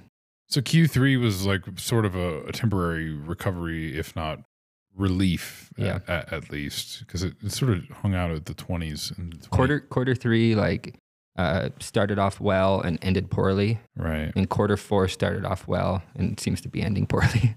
Seems to be. So Q3, I remember was like the, the the increasing, like the rising, just the hash rate just kept climbing. The miners started. That's when the mining pressure really started. Yeah. To become evident. So like Q2, we had all of the actual like Q1, call it like the the sort of the the warning signs. Q2 was the actual failure of several of these Mhm. big institutions. And then Q3, we sort of stepped back and we're like, all right, let's see what's where the dust settled and like what's left. Who's all right, maybe this is maybe that was the capitulation event, right? Okay, then the miners start having big trouble. Oh, okay. Core Scientific is now selling like all of their Bitcoin that they've been hodling and some of the other, you know, large miners too. Meanwhile, hash rate keeps climbing. Um so I think like Q3 sort of got a reprieve a bit, right? Mm-hmm. well, because the miners sold a lot of their Bitcoin in Q2. But it was a cons- oh right, was that Q2? Yeah, that was Q2. That was core. That's why you Was know, I that think the, I think that actually marked the price bottom when all these miners started dumping their reserves, and then Q3 was when they didn't have the reserves. what happened over there? they didn't have the reserves anymore, so you started to see capitulation. You started to see a couple Right. bankruptcies. Started to see these miners really start to struggle, and you just see that in the public miners' stock prices. Oh yeah. Um, because they were hit with like the triple whammy, right? They had High increased in- hash rate, Increasing electricity costs. exactly, and Decreasing dropping Bitcoin Bitcoin, price. price, and um, they're Mm. still under it right now. Um, but Q3 was when that stuff really started to hit the fan, and um, they they need the Bitcoin price to go up yesterday. yeah. Dude, But, um, it's not even like if you have more than 10 cents kilowatt hour, you're literally mining at a loss with a brand new agent, like a ASIC, new gen ASIC, like a not the newest newest like XPs, but like the S19, like 100 terahash. Yeah. You're literally mining at a loss with unless you have like What do you? six, seven cents or something. like I, I go to that Braiins calculator every once in a while and Yeah, it just just kind of to blows my mind. and I'm like, Yeah. I'm not going to be a miner this month, I guess. Yeah. Maybe next Q3 month. Q3 was like the hash rate though was going up, and Mhm. that just added you know pain. Right. So what do you think was the hash rate increase? Why do you think that happened? Um, well, I have a couple theories. I think there's a good chance that Russia is mining Bitcoin and not telling anyone. Um, one of the things that did happen was uh, that I guess we didn't really talk about yet was the sanctions in against Russia that happened in Q1, which affected a lot of the Bitcoin mining companies like Compass and you know BitRiver. I remember is that one Russian hosting Oh yeah. so like I don't know where those ASICs go. So I don't know. Um, To the Russian government. yeah, I, I think it's a good, and they have zero.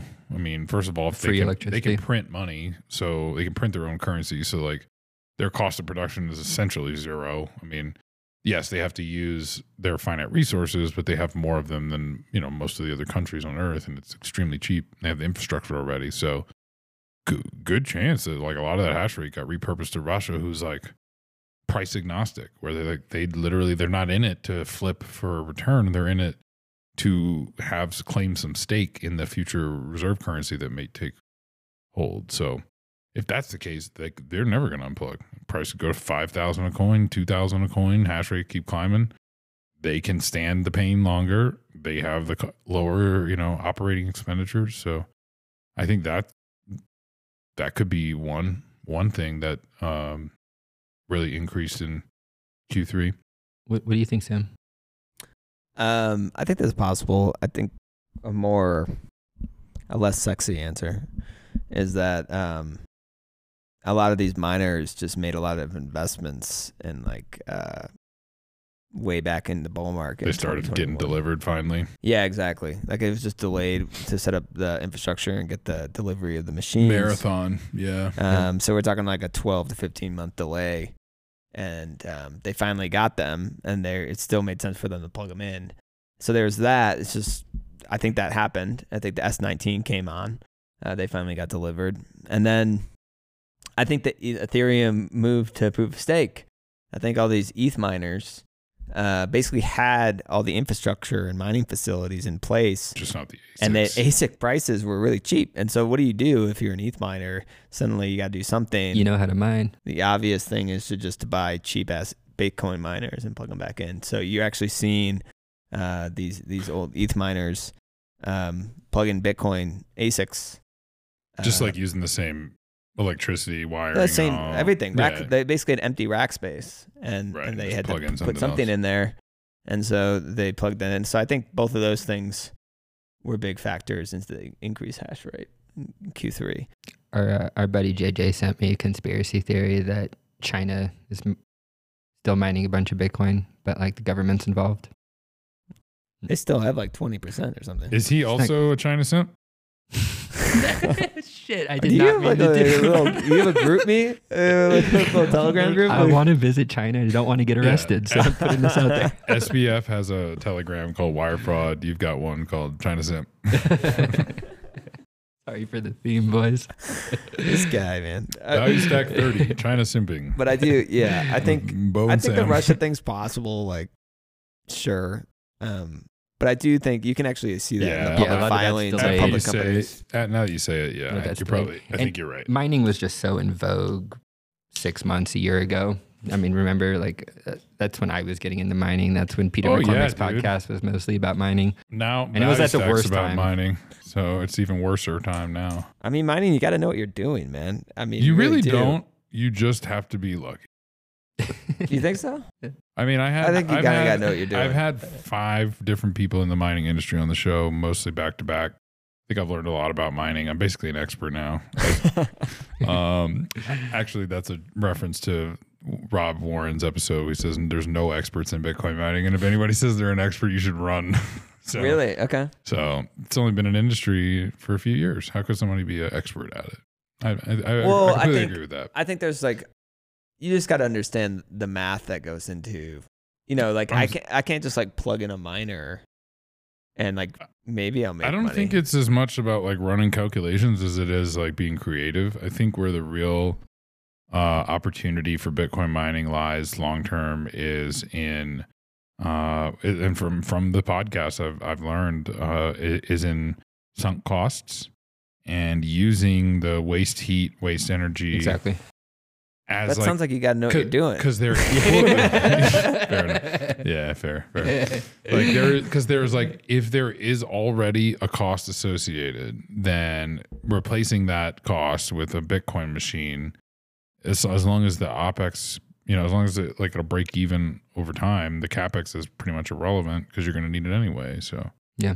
it's um Tr- Tr- Troy Cross, uh, his recent episode on what Bitcoin did, his couple episodes on what Bitcoin did. Um, I highly recommend those episodes, but he talks a lot about that, about how in the future he imagines you're, you have to have externalities that are giving you a profit based on the heat or based on um, other things that it can do. Right. Um, you need to already be having fan. He used carbon capture as an example. If you already have high powered fans Right. for carbon capture, then why not use those to cool ASICs at the same time?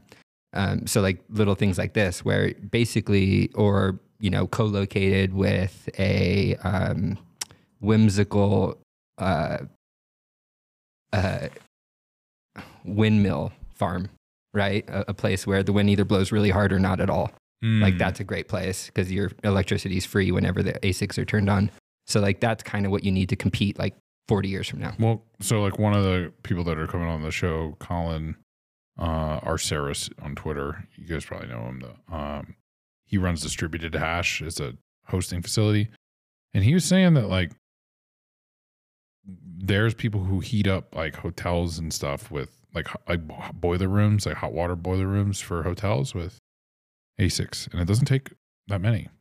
So like that's a business operational cost that you're paying to keep your hotel hot water. Like that's a fixed cost or variable cost that you're you know operating with and you already have that plan. So I love h- loud hotels. yeah. I, I mean you put it in the basement, dude. But another one so another guy coming on the show soon, uh Crypto Cloaks, Rick. He like, you know, they had that like rip off heater, the future bit heater. It's like fifteen hundred dollars for an S nine or something, and it looks cool, but it's like you will literally never break even because it's so expensive up front, and they don't even mine at a profit. But Rick was like, "All right, cool. I'm gonna build this like you know crypto cloaks heater in like three days," and he's got one. So now he's built it. So like that, like okay, if you have a thousand watt space heater in your apartment, why not have a thousand watt Bitcoin miner in your apartment? If the decibel readings are about the same, and I think he said it was like 40 decibels, 40 to 50 decibels. Do you guys know how, how loud that is? I have no idea. can you It seems like you could, it's like a white yell noise on the machine. microphone? Let us know. I mean, it's probably about Maybe as loud as Sh- that Shadow dog can fart. come fart for Yeah. it's as loud as a dog fart. 40 dB is a quiet library. well, You can sleep in that. no, It's a that's white noise cool. machine. That's cool. It doesn't really make any money, but like you're not turning heat on to make money anyway. I think Yeah. my You're turning heat on so you don't die. repurposed heat was uh, they repurposed. They put it into a greenhouse and they That's grew awesome. flowers Mhm. And That's cool. like tulips or something. Um, I Tul- remember oh, seeing grew this stuff. tulips. Full circle. Yeah. Yeah, full circle, and they sell the tulips for Bitcoin. for Bitcoin. They're, You- both, you can they're get- both worthless. You can get creative, man. You can get like a cheap source of energy Yeah, somehow. hydro. Um, you know, mine Bitcoin, and then grow flower. And Grow flower. Maybe, dude, that's a new, you know, I was, oh, I got into a milling. oh, dude. Cash crop. I got into and a, then buy Bitcoin with the proceeds. That's what we call a circular. circular, that's what we call a circular, the Something. circular of life. That's a business model right there. Yeah. uh, Edit that part out. That's just for us. Yeah, this is for no, us. No, I'm probably not gonna edit anything, dude. it's gonna take so long just to adjust the volumes and all these. You know, uh, so this um, looking at this strategic petroleum reserve is one thing. It- It's pre- That's interesting. it's really been more of an all year thing, right? But Yep. we'll just throw it in here now. It seems like a good spot to throw it in. Uh, and then I got to check the camera footage in a second, make sure we didn't go over. Um, yeah. So this chart looks crazy. Like this is like cataclysmic. I think you used the word carnage, Oh yeah. but that looks real bad. So that's that's the SPR. Um, I don't know what the x-axis is. I'm The- sorry, the y-axis The there, but um, y-axis is time. uh, no, the x-axis should be The. X is the minimum millions of barrels in the strategic petroleum reserve. So basically, Okay. it went from 650 million barrels of strategic petroleum to about 400. Uh, Six to four. Yeah. So about 30, 40% decline. Looks really bad on the chart. I mean, you know, over the last 20 years, we've had about a 30% increase. So we just wiped off the 20 years of accumulation and inventory in two years a year. So I don't know what that really means. Do you guys? It means We don't have oil.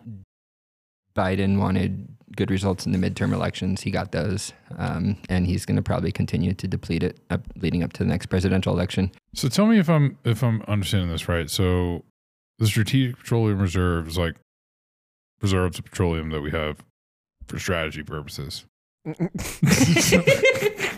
So so one of those strategies might be like mil- Alpha man. so Pure signal. no noise here on Value Stack. So one of those strategic things might be like, you know, fighting a war that against like the world's largest petroleum producer. Do you think that this is a like preemptive mistake that we are making from a policy standpoint? Because like, if we're about to go, you know, duking it out with Russia, who controls a lot of the world's global petroleum reserves, like, shouldn't we like probably keep our reserves good? That way, when we need them, when shit hits the fan, we don't not have them. It's Or it's might a- not it- it- I, think right. it's a ploy to strengthen the dollar, or to uh, maintain the dollar strength. Okay, would it, Um, how does that happen? By depleting it. the dollar is often used to trade oil. So if the price of oil is higher than we want it to, that's by definition weakening the dollar. And I think that Russia obviously wants a strong dollar right now, and because they it's put- bad put- for put the world in a position where the dollar or the oil, price of oil is going to remain high. Mm. And this is our way of keeping the price of oil down. some. They So want this a is some- like weak our- it- dollar. it's they want a weak temporary. dollar. we're trying to push it down. They, they want a they want a weak dollar. We want a strong dollar. Yeah. Oh, Yeah. right. Yeah. because that makes us able to purchase exports more affordably. But it also a strong dollar does kind of There, there- there's It's there's, not as bad. there's ways Yeah, that that, that hurts us, right? But it's it's a war. the overall. we're, we're in a war right now, and we're making, I think, rash decisions. And I think the st- st- strategy of the oil reserve is one that is. I, I, I don't have a strong opinion either way. I can kind of see why we're doing it. And I think it's a little bit like political. I think it's hurting mostly ourselves to hurt them. weaponizing the dollar. We, th- I think r- part of what Russia wants right now is for the world to stop trading oil in the dollar. Yeah. And I think they're getting that slowly. Now there's a lot of inertia, so it's going to take time.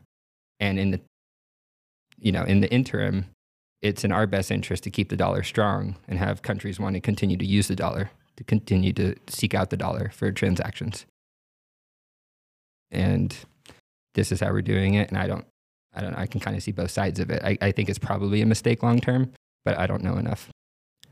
I think it's a, just a short term thinking. Yeah. Yeah. That's kind of what I think it is. Which is you know, politics. we have this here. Uh, we can drain this. There's a lot of pressure with the prices of gas at the pumps. Yep. people are pissed off. Uh, we can ease it a little bit by draining our you know, long-term strategic petroleum reserves um, that are meant to be there in times of crises. I don't think you could say America was in a crisis. Um, I think that we just had rising prices. I think Euro- Europe was in a crisis, energy crisis. Right. They're a lot worse off Um, this year. And Yeah. so I think it's it, it was It's relieving our allies. too. political and it, it weakens our position uh, long term uh, because that's difficult to replenish. Yep. Um, and you look at where oil is produced, uh, Saudi Arabia, uh, Russia, um, and, and for the first time ever, Saudi like not ever, but Saudi Arabia just flat out, um, what's the word? Like denied President Biden in terms of what they did in terms of um, they cut production when he was asking them not to, and he just completely denied them. And so it was a kind of like a shift Hmm. in OPEC, Yep. and and so how do you replenish that? It's gonna, you know, I don't know. It's going down now. I, I don't know. It's gonna get eh, probably more expensive to replenish that over time, um, because now there's like a shortage of production, and so we haven't invested in our own uh, oil and gas production at all with this move for renewables and and the greenwashing that's going on. Dude, what happened? Because I, f- I feel like in the mid 2010s, like we were like fracking, boom. America was going to be energy independent. Like, or maybe that was just all rhetoric and I, Well, it was No, built on no, cheap that- money. That's right. Well, yeah, and and like the the advent of fracking. Um, now fracking costs a lot of money, and Mm, and it, it also produces a lot. And so they're big projects, and we invested a lot all at once. And OPEC said, you know what? Put up production. Put all those shale businesses in the United States out of business, and they did. They just took advantage of our free, greed. free market and greed. we have it though. It's That's like the thing. happened We, that's with- the- that's why this is so frustrating. Is Well, we the actually still there. have the resources. Right. Exactly. Um, it's just political, Hmm. and so it's really really Operational frustrating infrastructure. that we're going to Venezuela and having to beg them for their oil, you know, a dictator, um, when we actually have the resources here. It Mhm. just really but why? And, and, and the silly thing is, if you look at like a worldwide scale, like the way our oil and gas industry operates is under a lot of regulation and it's Yep. relatively very clean. And so, impact to the world, if we just drilled here, created pipelines here, refined here, did it all here, that would have much lesser impact on the globe and climate change, which is an issue, than b- buying it from Venezuela. yeah. And so it's like anti ESG, but it's under ESG. Yeah. same thing with Canada. Canada is the same boat. Uh, you know, exact same situation. They they produce a ton of oil, uh, but they've undercome the same uh, harmful policies. Um, and I think it's like a function of not thinking about security, right? Like I heard somebody say that ESG should have a second S, and that's a security Mm. um, and that wasn't considered in these policies. They, they these policies were it's not even the social. It's, They're it's like peacetime. it's just the E. It's just the environmental. well, they side. focused on that, but I mean, these are peacetime policies. Uh, when things were great, when money was free, Mhm. and now times have changed, and and Mhm. um, Well, money's still you got to It's still start thinking worth- about resiliency and security, and Mhm. and understanding that you know you, you want to come up with efficient ways to produce energy ideally that doesn't harm the uh, environment but energy is crucial to human flourishing it's crucial Right. to our lives and you need to provide uh, produce energy that's cheap and reliable uh, and as possible for everybody and right now fossil fuels dominates that that's not even freaking close Well, Tyler was talking about on the last episode um, about how like demand uh, or or I think called it load factor. I think it's called load factor Mhm. It's like of the like windmill. If it's generating electricity fifty percent of the time, it's a load factor of you know 0.5 or whatever. If it's generate if it's a wind if it's a hydroelectric dam and it's you know water's flowing you know 100% of the time it's a load factor of 1 right so these renewable resources have a stupid low load factor usually like Mhm. solar wind which means you have to way overbuild Exactly. to get the same amount of wattage, right? Where things like chemical energy, like, you know, nuclear, coal, you know, combustion, like petroleum, these things have a much, much, much higher degree of like capture um, f- based on like what you need from like the total materials or so. Yeah. Y- you need base load in the grid. Even uh, The who's- base load, that's what he was referring to, base right? load. And then only renewables can be used to supplement the base load. You cannot create a base load off of renewables Because they're today. intermittent. They're intermittent. Right, intermittent. because they're intermittent, exactly. Bloomberg just had a, a great piece, and he made the point like all the excitement about f- fusion and how um, I forget what university, but they just had an example of more energy out than in for the Mm. first time, and how like the media narrative coming out of this is probably going to be anti-fission or like nuclear energy because it's like why build all these like dangerous facilities that take long to build and are really expensive when fusion's just around the corner but it's like Just around the corner. consumer fusion is like 50 years away Yeah. and so, like, or want to fuck around and find out what's going to happen if we don't build baseload for the next 50 years? National Ignition Facility in California. Yeah. I mean, the energy industry is extremely Look complicated, around, find out. right? Not by any means an expert. Energy is as complicated as Bitcoin. And um well, it is. but from my understanding is is nuclear from my research, I'm a huge nuclear proponent and I feel like the only reason that nuclear is not happening is is again political. Um It's which is silly. yeah. Which is absolutely silly. yeah, it's definitely the. I- if you, I like, I like sci-fi, like space shows a lot, you know, and like they all like you don't you don't see them powering like rockets that like do interstellar travel with coal. No, dude, they're nuclear fusion reactors. Like yeah. the only long term like if we're really trying to like get off earth like if mr musk is serious about mars like I don't we want to go to can't even use like n- r- like yeah well i don't i don't either Looks but- like a shithole. yeah it's cold bro, it's cold in It just colorado looks like you a want to go to terrible, mars barren can't wasteland. there can't breathe there I don't know why anybody wants to go to Mars. I'm I want to go to the out there. Bahamas and start a shitcoin exchange. yeah great segue I honestly, I uh, uh, this is like a tangent for sure, but like I do not understand why these people are so desperate to leave Earth when there's so many problems on Earth that they can try to solve. because Like Elon Musk should be focusing on problems He on is. Earth. He, He bought is. Twitter. Yeah, that's true. he bought twitter man and he didn't do that to make money i promise I would you like to explore the oceans. Like that's a unexplored mm-hmm. thing. Like George why don't R. R. Martin. james cameron did that last week Oh, with James the Cameron. avatar God damn the way Yeah. of the water, bro. It. Just, know, my first Mars does not job- look cool. My first job Yeah, in- ever was uh, at a movie theater. I was like the usher. You know, what I'm Your coming- first what? my first job. That was Oh, I thought you said your first hand job. Oh no, this is a kid show, guys. Well, not really, but um, was it in a movie My- theater? my first.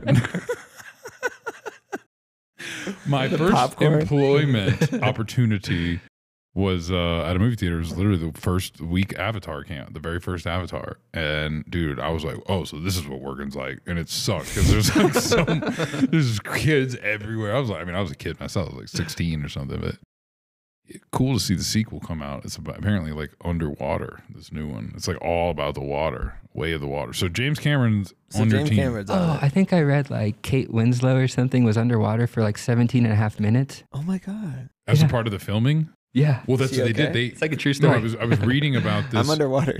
so normally, normally when they do water scenes, they like put you on tightrope, and you know you you move around, and then no, they shot underwater, Yeah. so that the the the motions were more fluid, and the I think Cameron was talking about like the viscosity and like how it has like resistance when you push, and it just made it seem the animations more natural. So Yeah. what was your first job? I was a janitor at an almond plant. Really? there you go. An almond plant. I was picking up gum under seats, dude. I Oh, was like I was like a glorified janitor. I was like Oh, was- recalibrate sorting machines. Oh, that sounds way better. I was a I was a soccer referee, Yeah. and oh, uh, yeah, it was a brutal job, man. It was that tough time where the parents didn't necessarily understand the rules, but they were very passionate about their children. Oh goodness, yeah. I've I've uh, coached and yeah, Yeah. Foot, soccer, Yeah. soccer, football, sport. soccer, football, sport. That's yeah, it. That's, Yeah. that's what Bo called it, Yeah. something like that. Soccer ball sport. Yeah, can I plug soccer, ball, sport real quick? Yeah, All right. World Cup. What is that? So it's a sport I invented. Uh, you get it's two versus two or one versus one. Um, everyone grabs a fresh new beer can, sets an empty beer can in front of them, even if it's a team of two, one empty beer can in front of them. Stand as far apart from each other, the two and two or one and one. Kind of depends on how good you are, but you pass the ball and you try to knock over the other team's empty beer can. If you do that, you start drinking as fast as you can. And while you're drinking, the other team picks up the beer can you just knocked over and runs it to the middle. Mm-hmm. There's something in the middle they need to tap. Once they tap that, you stop drinking. First one to finish their beer wins. Oh, wow. I like it because there's an exercise component. Yeah. Yeah, you're running and drinking and throwing up all of it. You're really full body workout.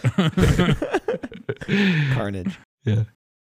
well, Cool, uh, man. Well, congrats. So, you Soccer pat- ball you patent sport. That yet? Uh, yeah, it's on Instagram. well, technically, tra- it's trademarked now because we mentioned it on the podcast, and you don't that have to file for a trademark. yeah. Wait, It's that's just like that's impl- real. implicit. Yeah. Yeah. Nice, dude. If you want like the C or the R, I think you have to file for those. TM is like if you use it, it's like you're just using it in trade. It's like so you're your trade. I think uh, I'm not 100 percent sure, but okay. Anyway, uh, soccer ball sport. Check it out. Soccer Ball Sport. Follow us on Instagram at Soccer Ball Sport. Well, Nice. Q4 guys. So I think we'll we'll do like we'll wrap, but we'll like you know, I, I think we're gonna run out of space on the camera on the memory card. So Q4 maybe the biggest quarter. I think at least like the most epic. I mean the the Luna thing was sure that was something. You know the BlockFi thing. I guess oh, that technically was Q4 right, but like you know this Q2 was pretty bad with Celsius and Voyager and all, but FTX right, Tom Brady, the the whole like just the level of Caroline Ellison. Ooh. Ooh, baby.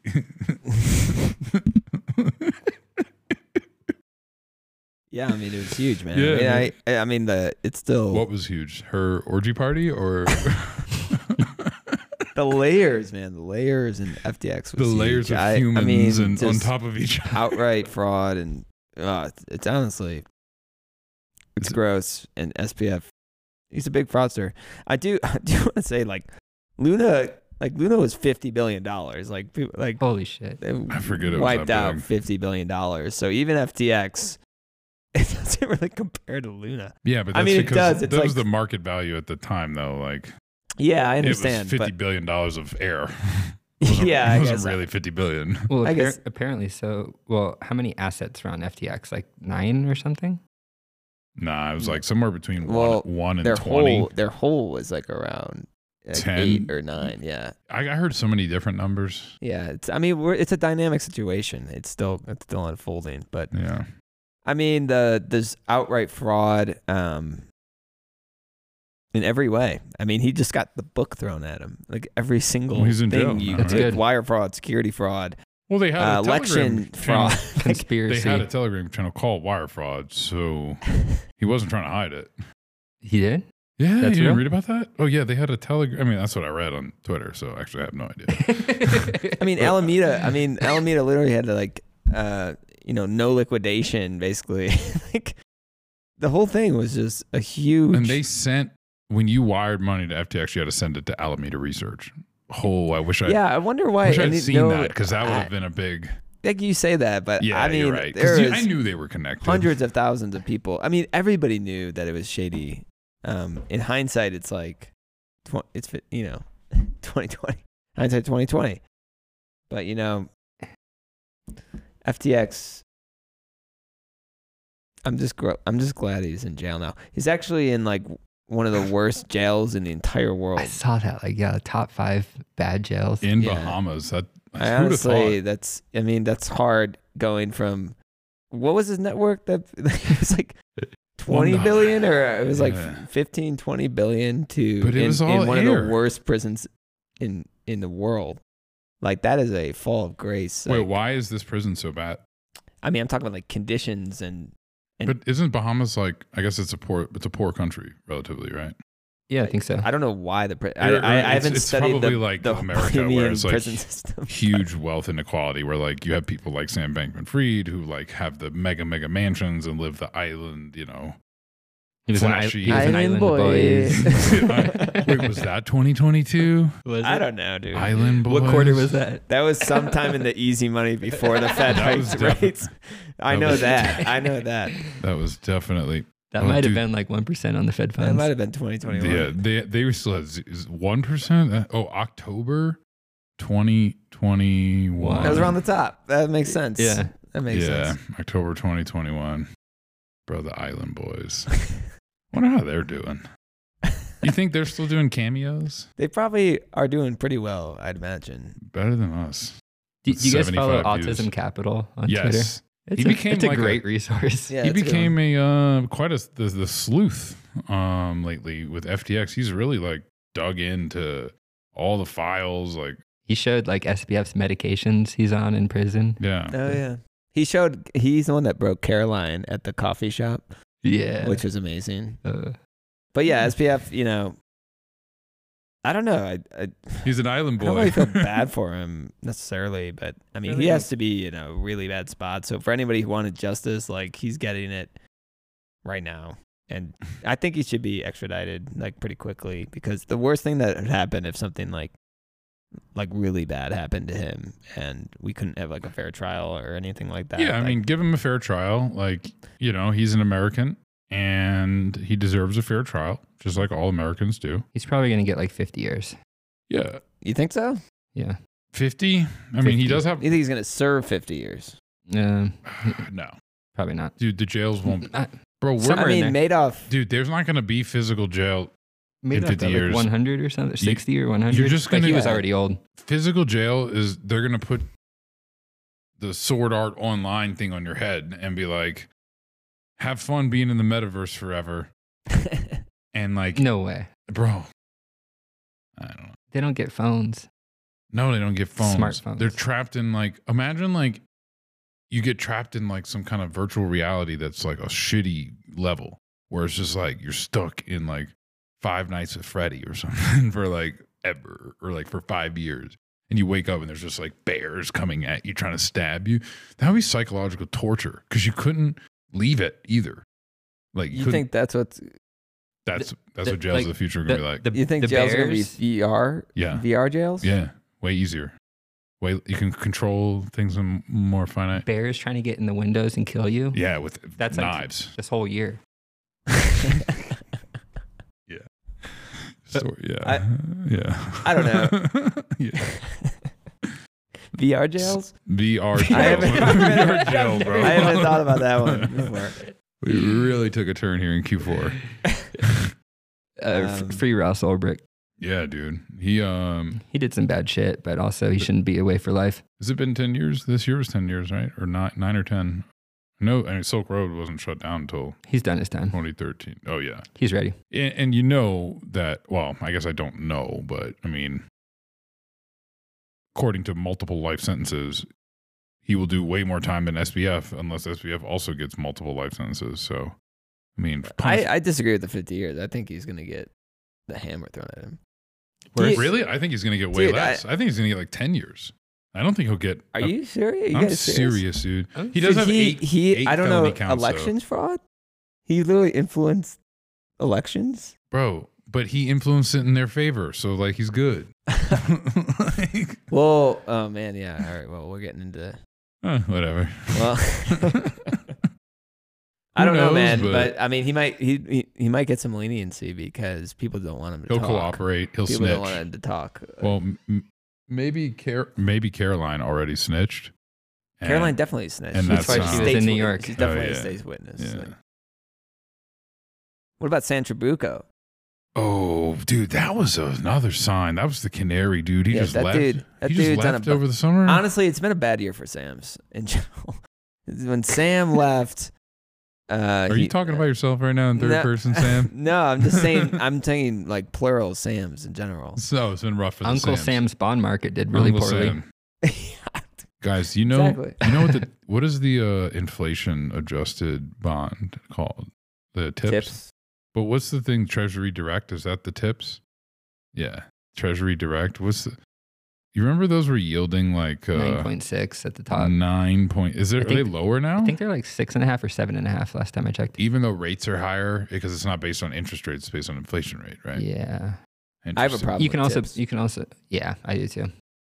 Well, I think the Fed me too. Manipulates should- the tips You know, market. we went to dinner and I gave him twenty percent tip, but then I go to look at the receipt and there's a three and a half percent living wage fee.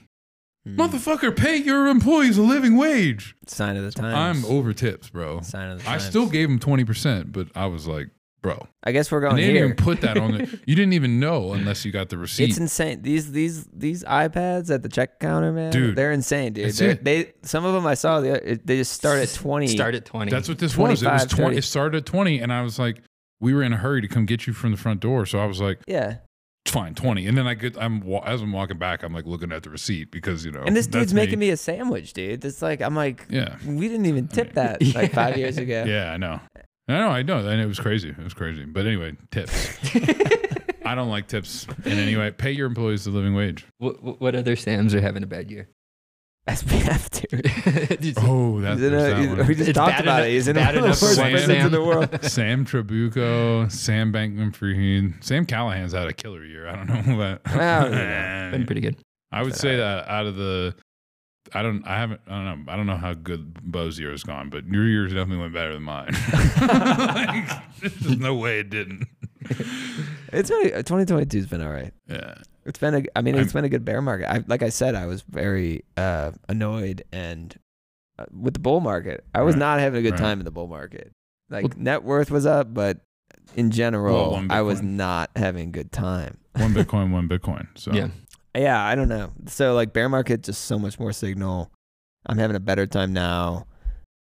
Just just building and and there's less noise and all the a lot of the goofballs are gone. Not all the goofballs. I think there still needs to be uh, some cleansing here, which brings us to like where do you guys think things are going? Because personally, I think that we haven't really seen the bottom. No. No. Um, we're going to 10K, maybe 12 and a half. 12 and a half, That's my 13. prediction. We're going to go right above where my lowest limit order is so that it doesn't trigger. That's probably where we're going. Mm. I don't. It's hard. Like the price, like Bitcoin led um, a lot of these assets, and so when you look at, It led the equity markets up. oh yeah, so like it could be bottom 2020. now. Like it could have led it, and you look around and all the signs of a typical bear market, like minor capitulation, Ponzi blowups, Right, right. uh, speculators are gone, prices down, whatever, 75, 80% from the all time high. Like those are all signs of, of a bottom. Now, Yeah, Agree. bottoms can be dragged out a long Right. time. I think we're mag- magnitude wise, we're probably like Near the bottom. near the bottom. Timing the wise, bottom. it could be another year. yeah, exactly. Like, But we're um, not going to go like to 5K. No, I just think There's just so- too much money in circulation compared. Like, That's think true. about it. If we went, if you look at Bitcoin over M2 instead of just like Bitcoin's USD price, but Bitcoin over the money supply and use that, like we're way lower than we were five years ago, even. Because when we were 50, when we were 20K at the all time high, it, you know, we 2017, 2018. think about what the money supply was then. yeah, but the 20, I, I kind of don't like, But because then it's the Bitcoin supply. it was at 20, it was at 20,000 for like One day. 48 hours or Yep. something. yeah, that's when I bought. wait, you guys, you guys, YOLO. wait, you guys didn't literally empty your bank account at the top? Fuck. That Oh was my God. But you do bring up a good point of liquidity. I've been thinking about this actually. So if you think about the economy is driven by like Ray Dalio has that 30 minute video how the economic machine works, which I think Yeah. everybody should watch. It's good really on good. YouTube. Basically one of the one of the lessons from that video is that one man's income is another person's spending, vice versa, one man's spending is another person's income.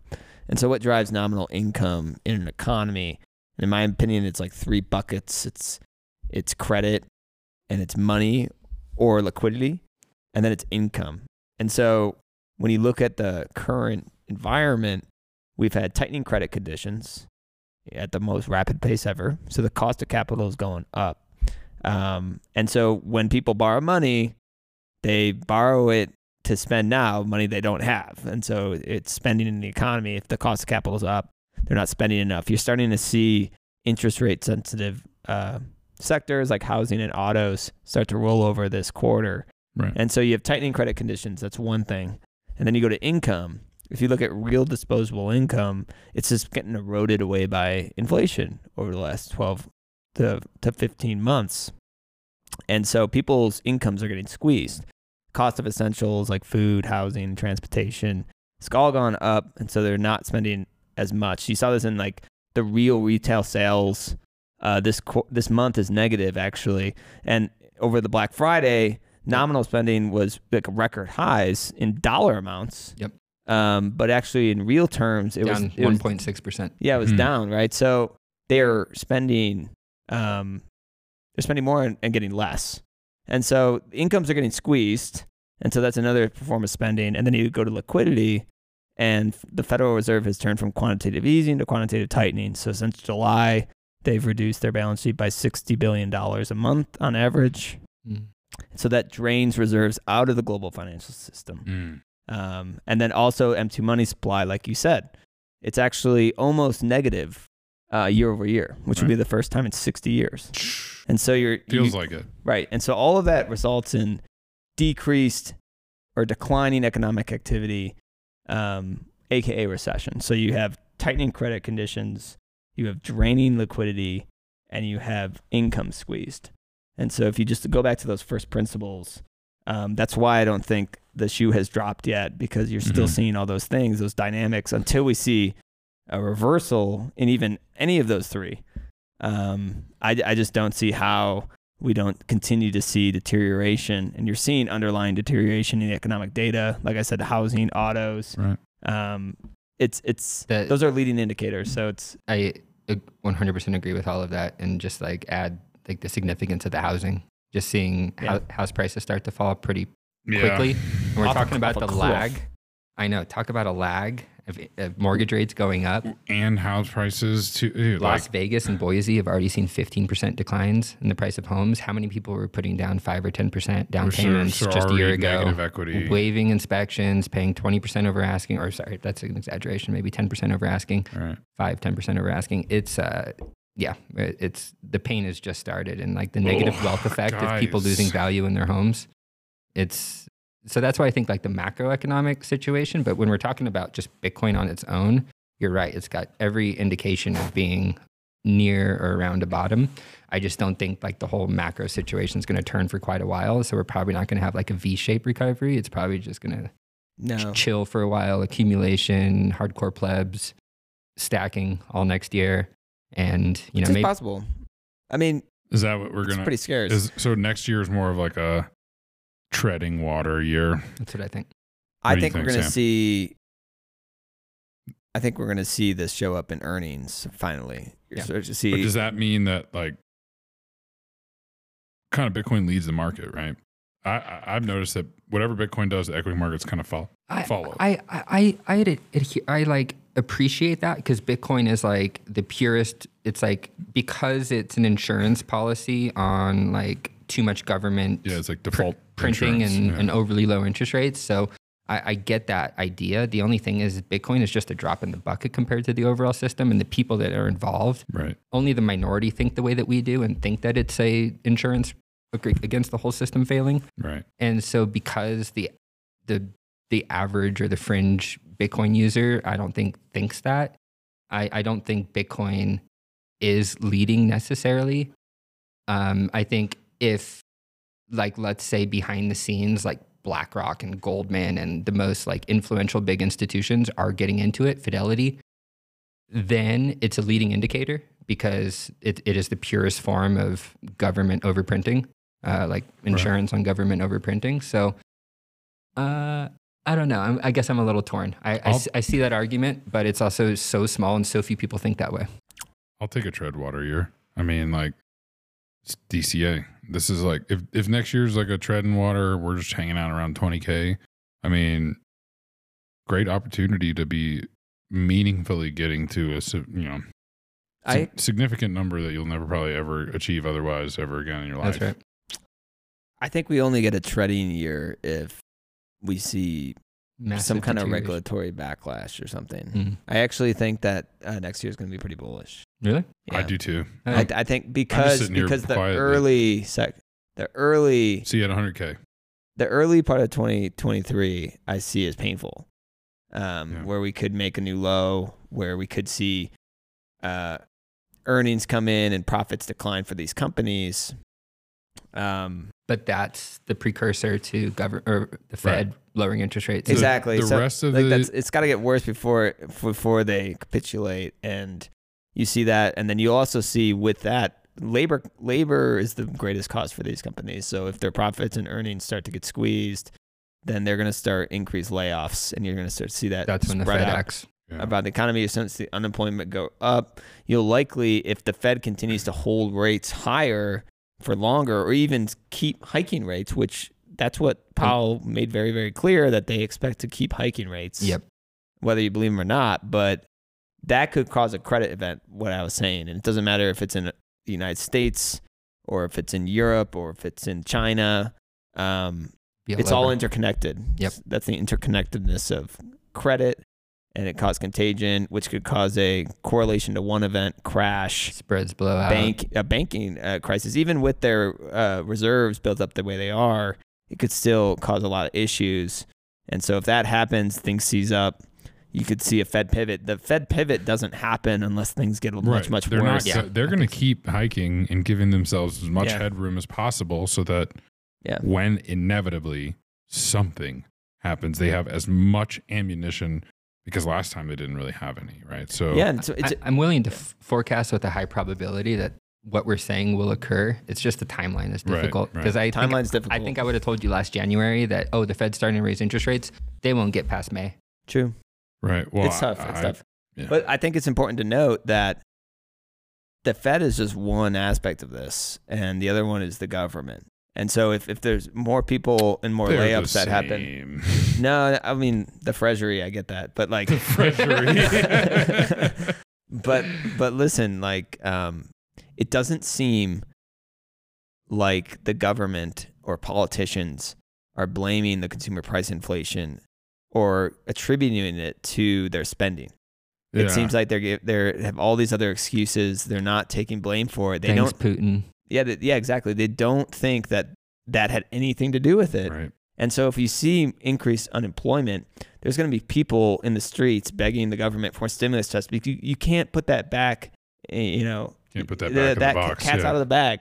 And they think that that didn't actually cause a lot of this inflation. Right, they think right. it's the supply side. They think it's The Uh, war in Ukraine. they think it's it's all these other the things. money that all got printed a couple years ago. right. So the Fed will cut rates, but also I expect government stimulus. again, and I expect that again. And the combination of fiscal stimulus and uh, you know accommodative monetary policy, um, that is a boon for scarce assets. Yeah. And so if we see that, um, I think Bitcoin once again will be one of the benefactories of yeah. of those uh, decisions. Um, and we'll see what happens with the only thing like we'll see how low I think we'll maybe see a little bit of a rally here. We'll see some like um, lower CPI prints, thinking thinking it's getting better and all these things. Um, and then and then maybe we'll we'll start to see the shoe drop in the economy. And even if inflation's at like five or four percent, um, they'll be like, "That's good enough. We're gonna we're gonna you know start doing more accommodative, com- accommodative things, yeah. and we're gonna start printing money again, stimulus checks." And they they just can't connect the dots that that the monetary policy and the fiscal policy was one of the main drivers of the rise in consumer price inflation that we've seen across I across think the they world. probably know it. They're just not willing to say it. Um, I but, don't know. but back to the Treasury real quick. I just want to, like, if we're talking like bombshell smoke shows that have headed both institutions, Janet Yellen. just have to say. oh well, I hope she makes it to next year. I love Janet Yellen because she comes across as the nice grandma, Sam. and I think that's why she's yeah. What? oh no, sorry. Go ahead. No, I just There's a clip. I want. Can you hit there's a green button right behind you on the soundboard. Nope, not that one. That. to ask questions about what the right legal structure would be um, for virtu- for, you know, virtual currencies that involve non-traditional players that aren't just say, regulated by. and I'm so sorry because our times, you know how our time Sure. runs here. Uh, If, if there's going to be a new American exchange for the bitcoins, they're going to be using The banks. bitcoins. If this exchange is using banks, you all will have. I- If they use banks, but my understanding is that Bitcoin doesn't touch banks. They don't, it's not settled. or Why did other cleared through governments, why banks. did other countries believe they had to get involved? Well, you could, you could get involved if Congress wants to get involved and set up a supervisory regime. Okay. Harrowing. Janet Yellen. Might have to relieve myself. Well, I think we all probably got to two hours and 10 minutes we've been recording. So, Janet Yellen. Well- I have a. I, uh, can, I, can I talk shit about Janet Yellen? Yeah. before we sure. start? No, I just think she's d- just so incompetent.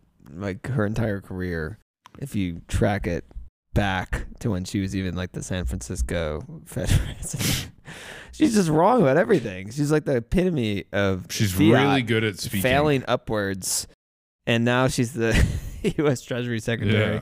And I laugh because it's just that's the only thing you can do. Um, it's crazy. It's crazy, and so that's the world we live in, man. Well, Central bankers are incompetent through and through. Yeah, it's you know, something. as much as we like to rag on the systems in place and all of this, I think it's important to keep in perspective that I am thankful that we live in a country where us three aren't, you know, put in jail or like dismembered because of the things that we say on this podcast and some of the non-favorable opinions that we have about our politicians. Even if So- she wasn't hot. yeah. I don't know. I'm just saying Bo- that, like, thank, Might good, not go thank jail. goodness. in Look, China, all right. Well, yeah, you guys would go to jail in China, not me. yeah, because he's a sympathizer. He's a- it's true. He's a, he's a China simp. Well, uh, guys, I've had a lot of fun uh, tonight, and uh, this year hasn't been fun at all. But uh, this is probably the highlight of it. I think it's been fun. I mean, I'm, I might be crazy, but I, I mean, seeing all these like fraudsters blow up and It is proven mean- the point that Bitcoin maximalism does have some meat to it, right? Like it wasn't just all talk. No, absolutely or some of these idiots, Can- like all these hedge funds. I So- just so, sorry to interrupt. I, I Yeah. just want to make it clear. We've spent a lot of time talking about like the blowups in crypto. Like Bitcoin is the antithesis of that. Right. Bitcoin was born out of movements that were anti all of that, Right. and so Yeah. it's just it's cross collateralized with a lot of it, and so we can't deny that that's going on and affecting our lives. The crypto Bitcoin exchanges shit, are, are, are are are they're more like the fiat banks than they are like Bitcoin Exactly. in, in a lot of ways. And they're worse versions of the fiat Right. system that Bitcoin was created to to sub, sub, I, I think that's a really high point to to kind of leave it with is that you know it's been such a confusing year and there's all these crypto blowups and at the end of the day there are more bitcoin in self custody by individuals than there ever have been in the history of the Exactly. network all good shit. and that is because people are starting to distinguish the difference between yeah. bitcoin and unregistered securities that are created by a small team who are oftentimes anonymous and like dump on you so Yep. I- That's the, I mean, all if, of this. If this had to happen for that, for us to get there, then the network is stronger and better for it long term. Oh, yeah, I've had people reach out and be like, "Wait, you're telling me that you, we've had like five Ponzi schemes blow up, And now I should buy Bitcoin. and and the size of Enron and Bitcoin is still at 16, Yeah, 17,000. The. It- yeah, wow. They're like, all right, I'm going to take another look at this Right. thing. Like a third of a trillion dollars. right. Even after mean, all of this, yeah. The That's a good point. resiliency of this thing, I mean, it's the honey badger. And honestly, wipe it. I, I want to clean it all out. I like, I at this point, might as well. Like, whatever's out there, just clean it all out. Like, Well, Powell can jack up rates all he wants to clean out all this stuff. Bitcoin will still be around. for you. He's Bitcoin will you. still be around. It doesn't matter. I don't care if Binance goes down. I don't care if any of this stuff stuff goes down. Bitcoin will survive, rise from the ashes like it always does. I mean, because that's what it does. I mean, it's it's that simple. So I have all the time in the world, man. I'm I'm a young person. My time horizon is very long, and so I my thesis hasn't changed at all. Bitcoin hasn't changed at all. Actually, the fundamentals have improved in 2022 no matter what you look at if you look at the adoption uh, metrics, if you look at hash rate, I mean, it's all up to the right. So I, it's a it's just like a matter of perspective and and what you focus on. And uh, Bitcoin's as secure as it's ever been. Um, it's still 21 million, and it's a stacker's paradise. And That's just keep stacking sats. Well, I was going to leave us out with a song. We we still have to make 2023 predictions. So I guess I'll I'll start us off. Um, my prediction for the block height is uh, hold on, um, Oh, 144 times 365. I have the feeling he's going to be right again. Be the first time this year.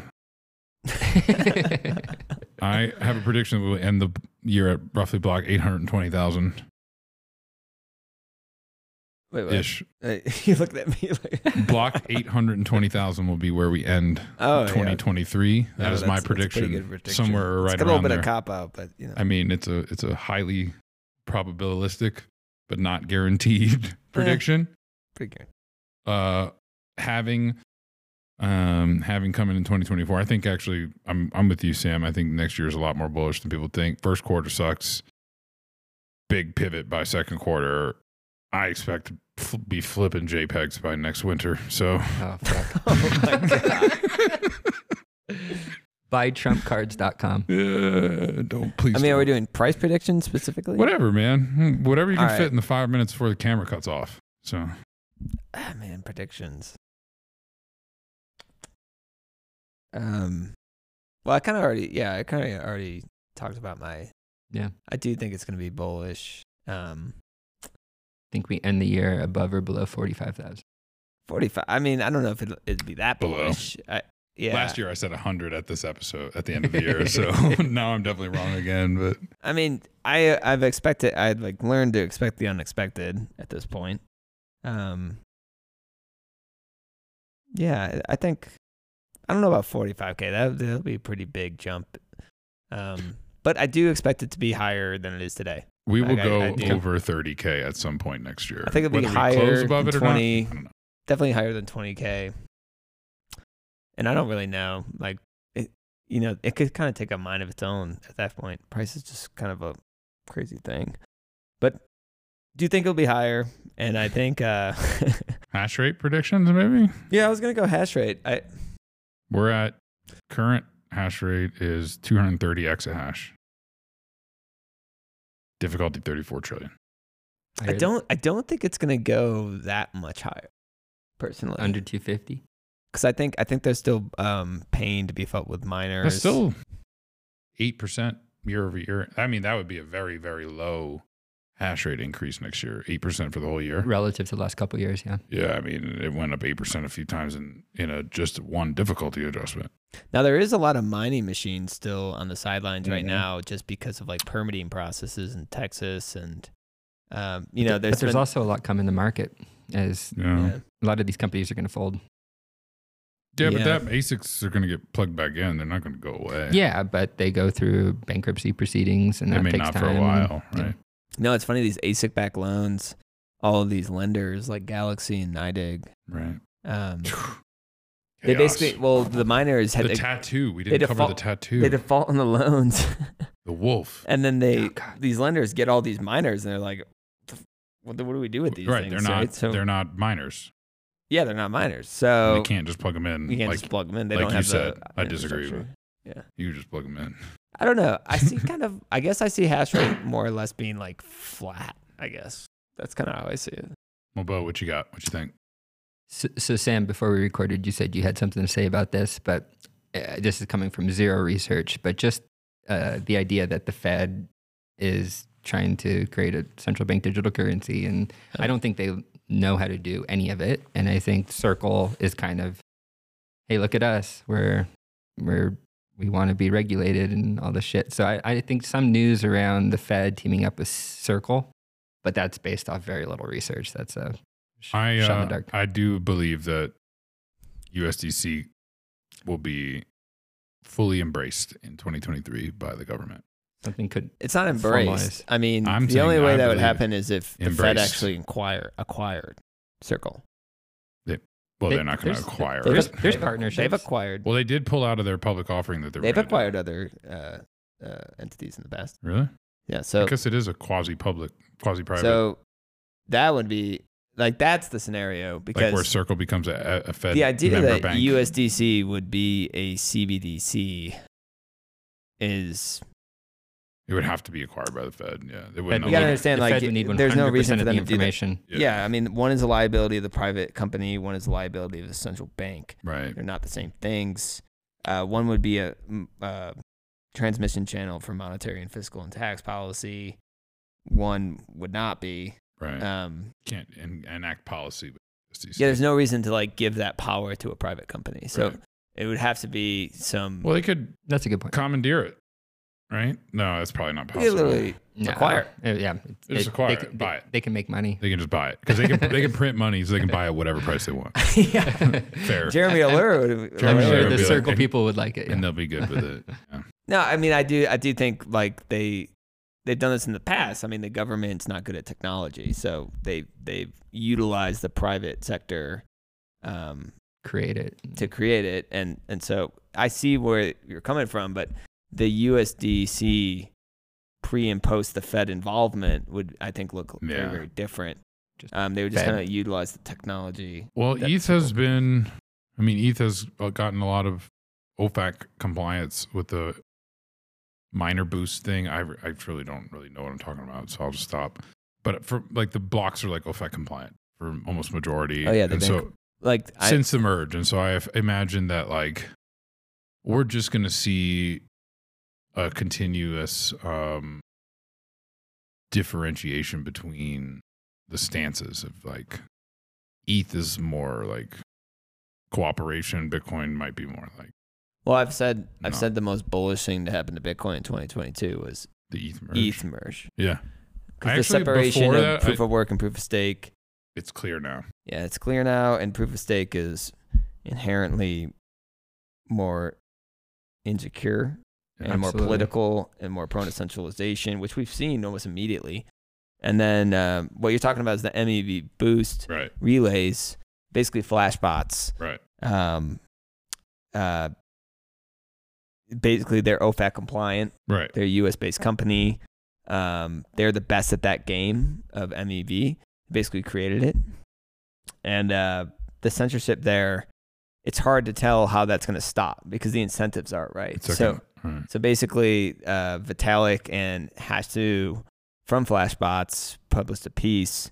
And basically, they're saying, hey, can you please just take less profit for the good of the network?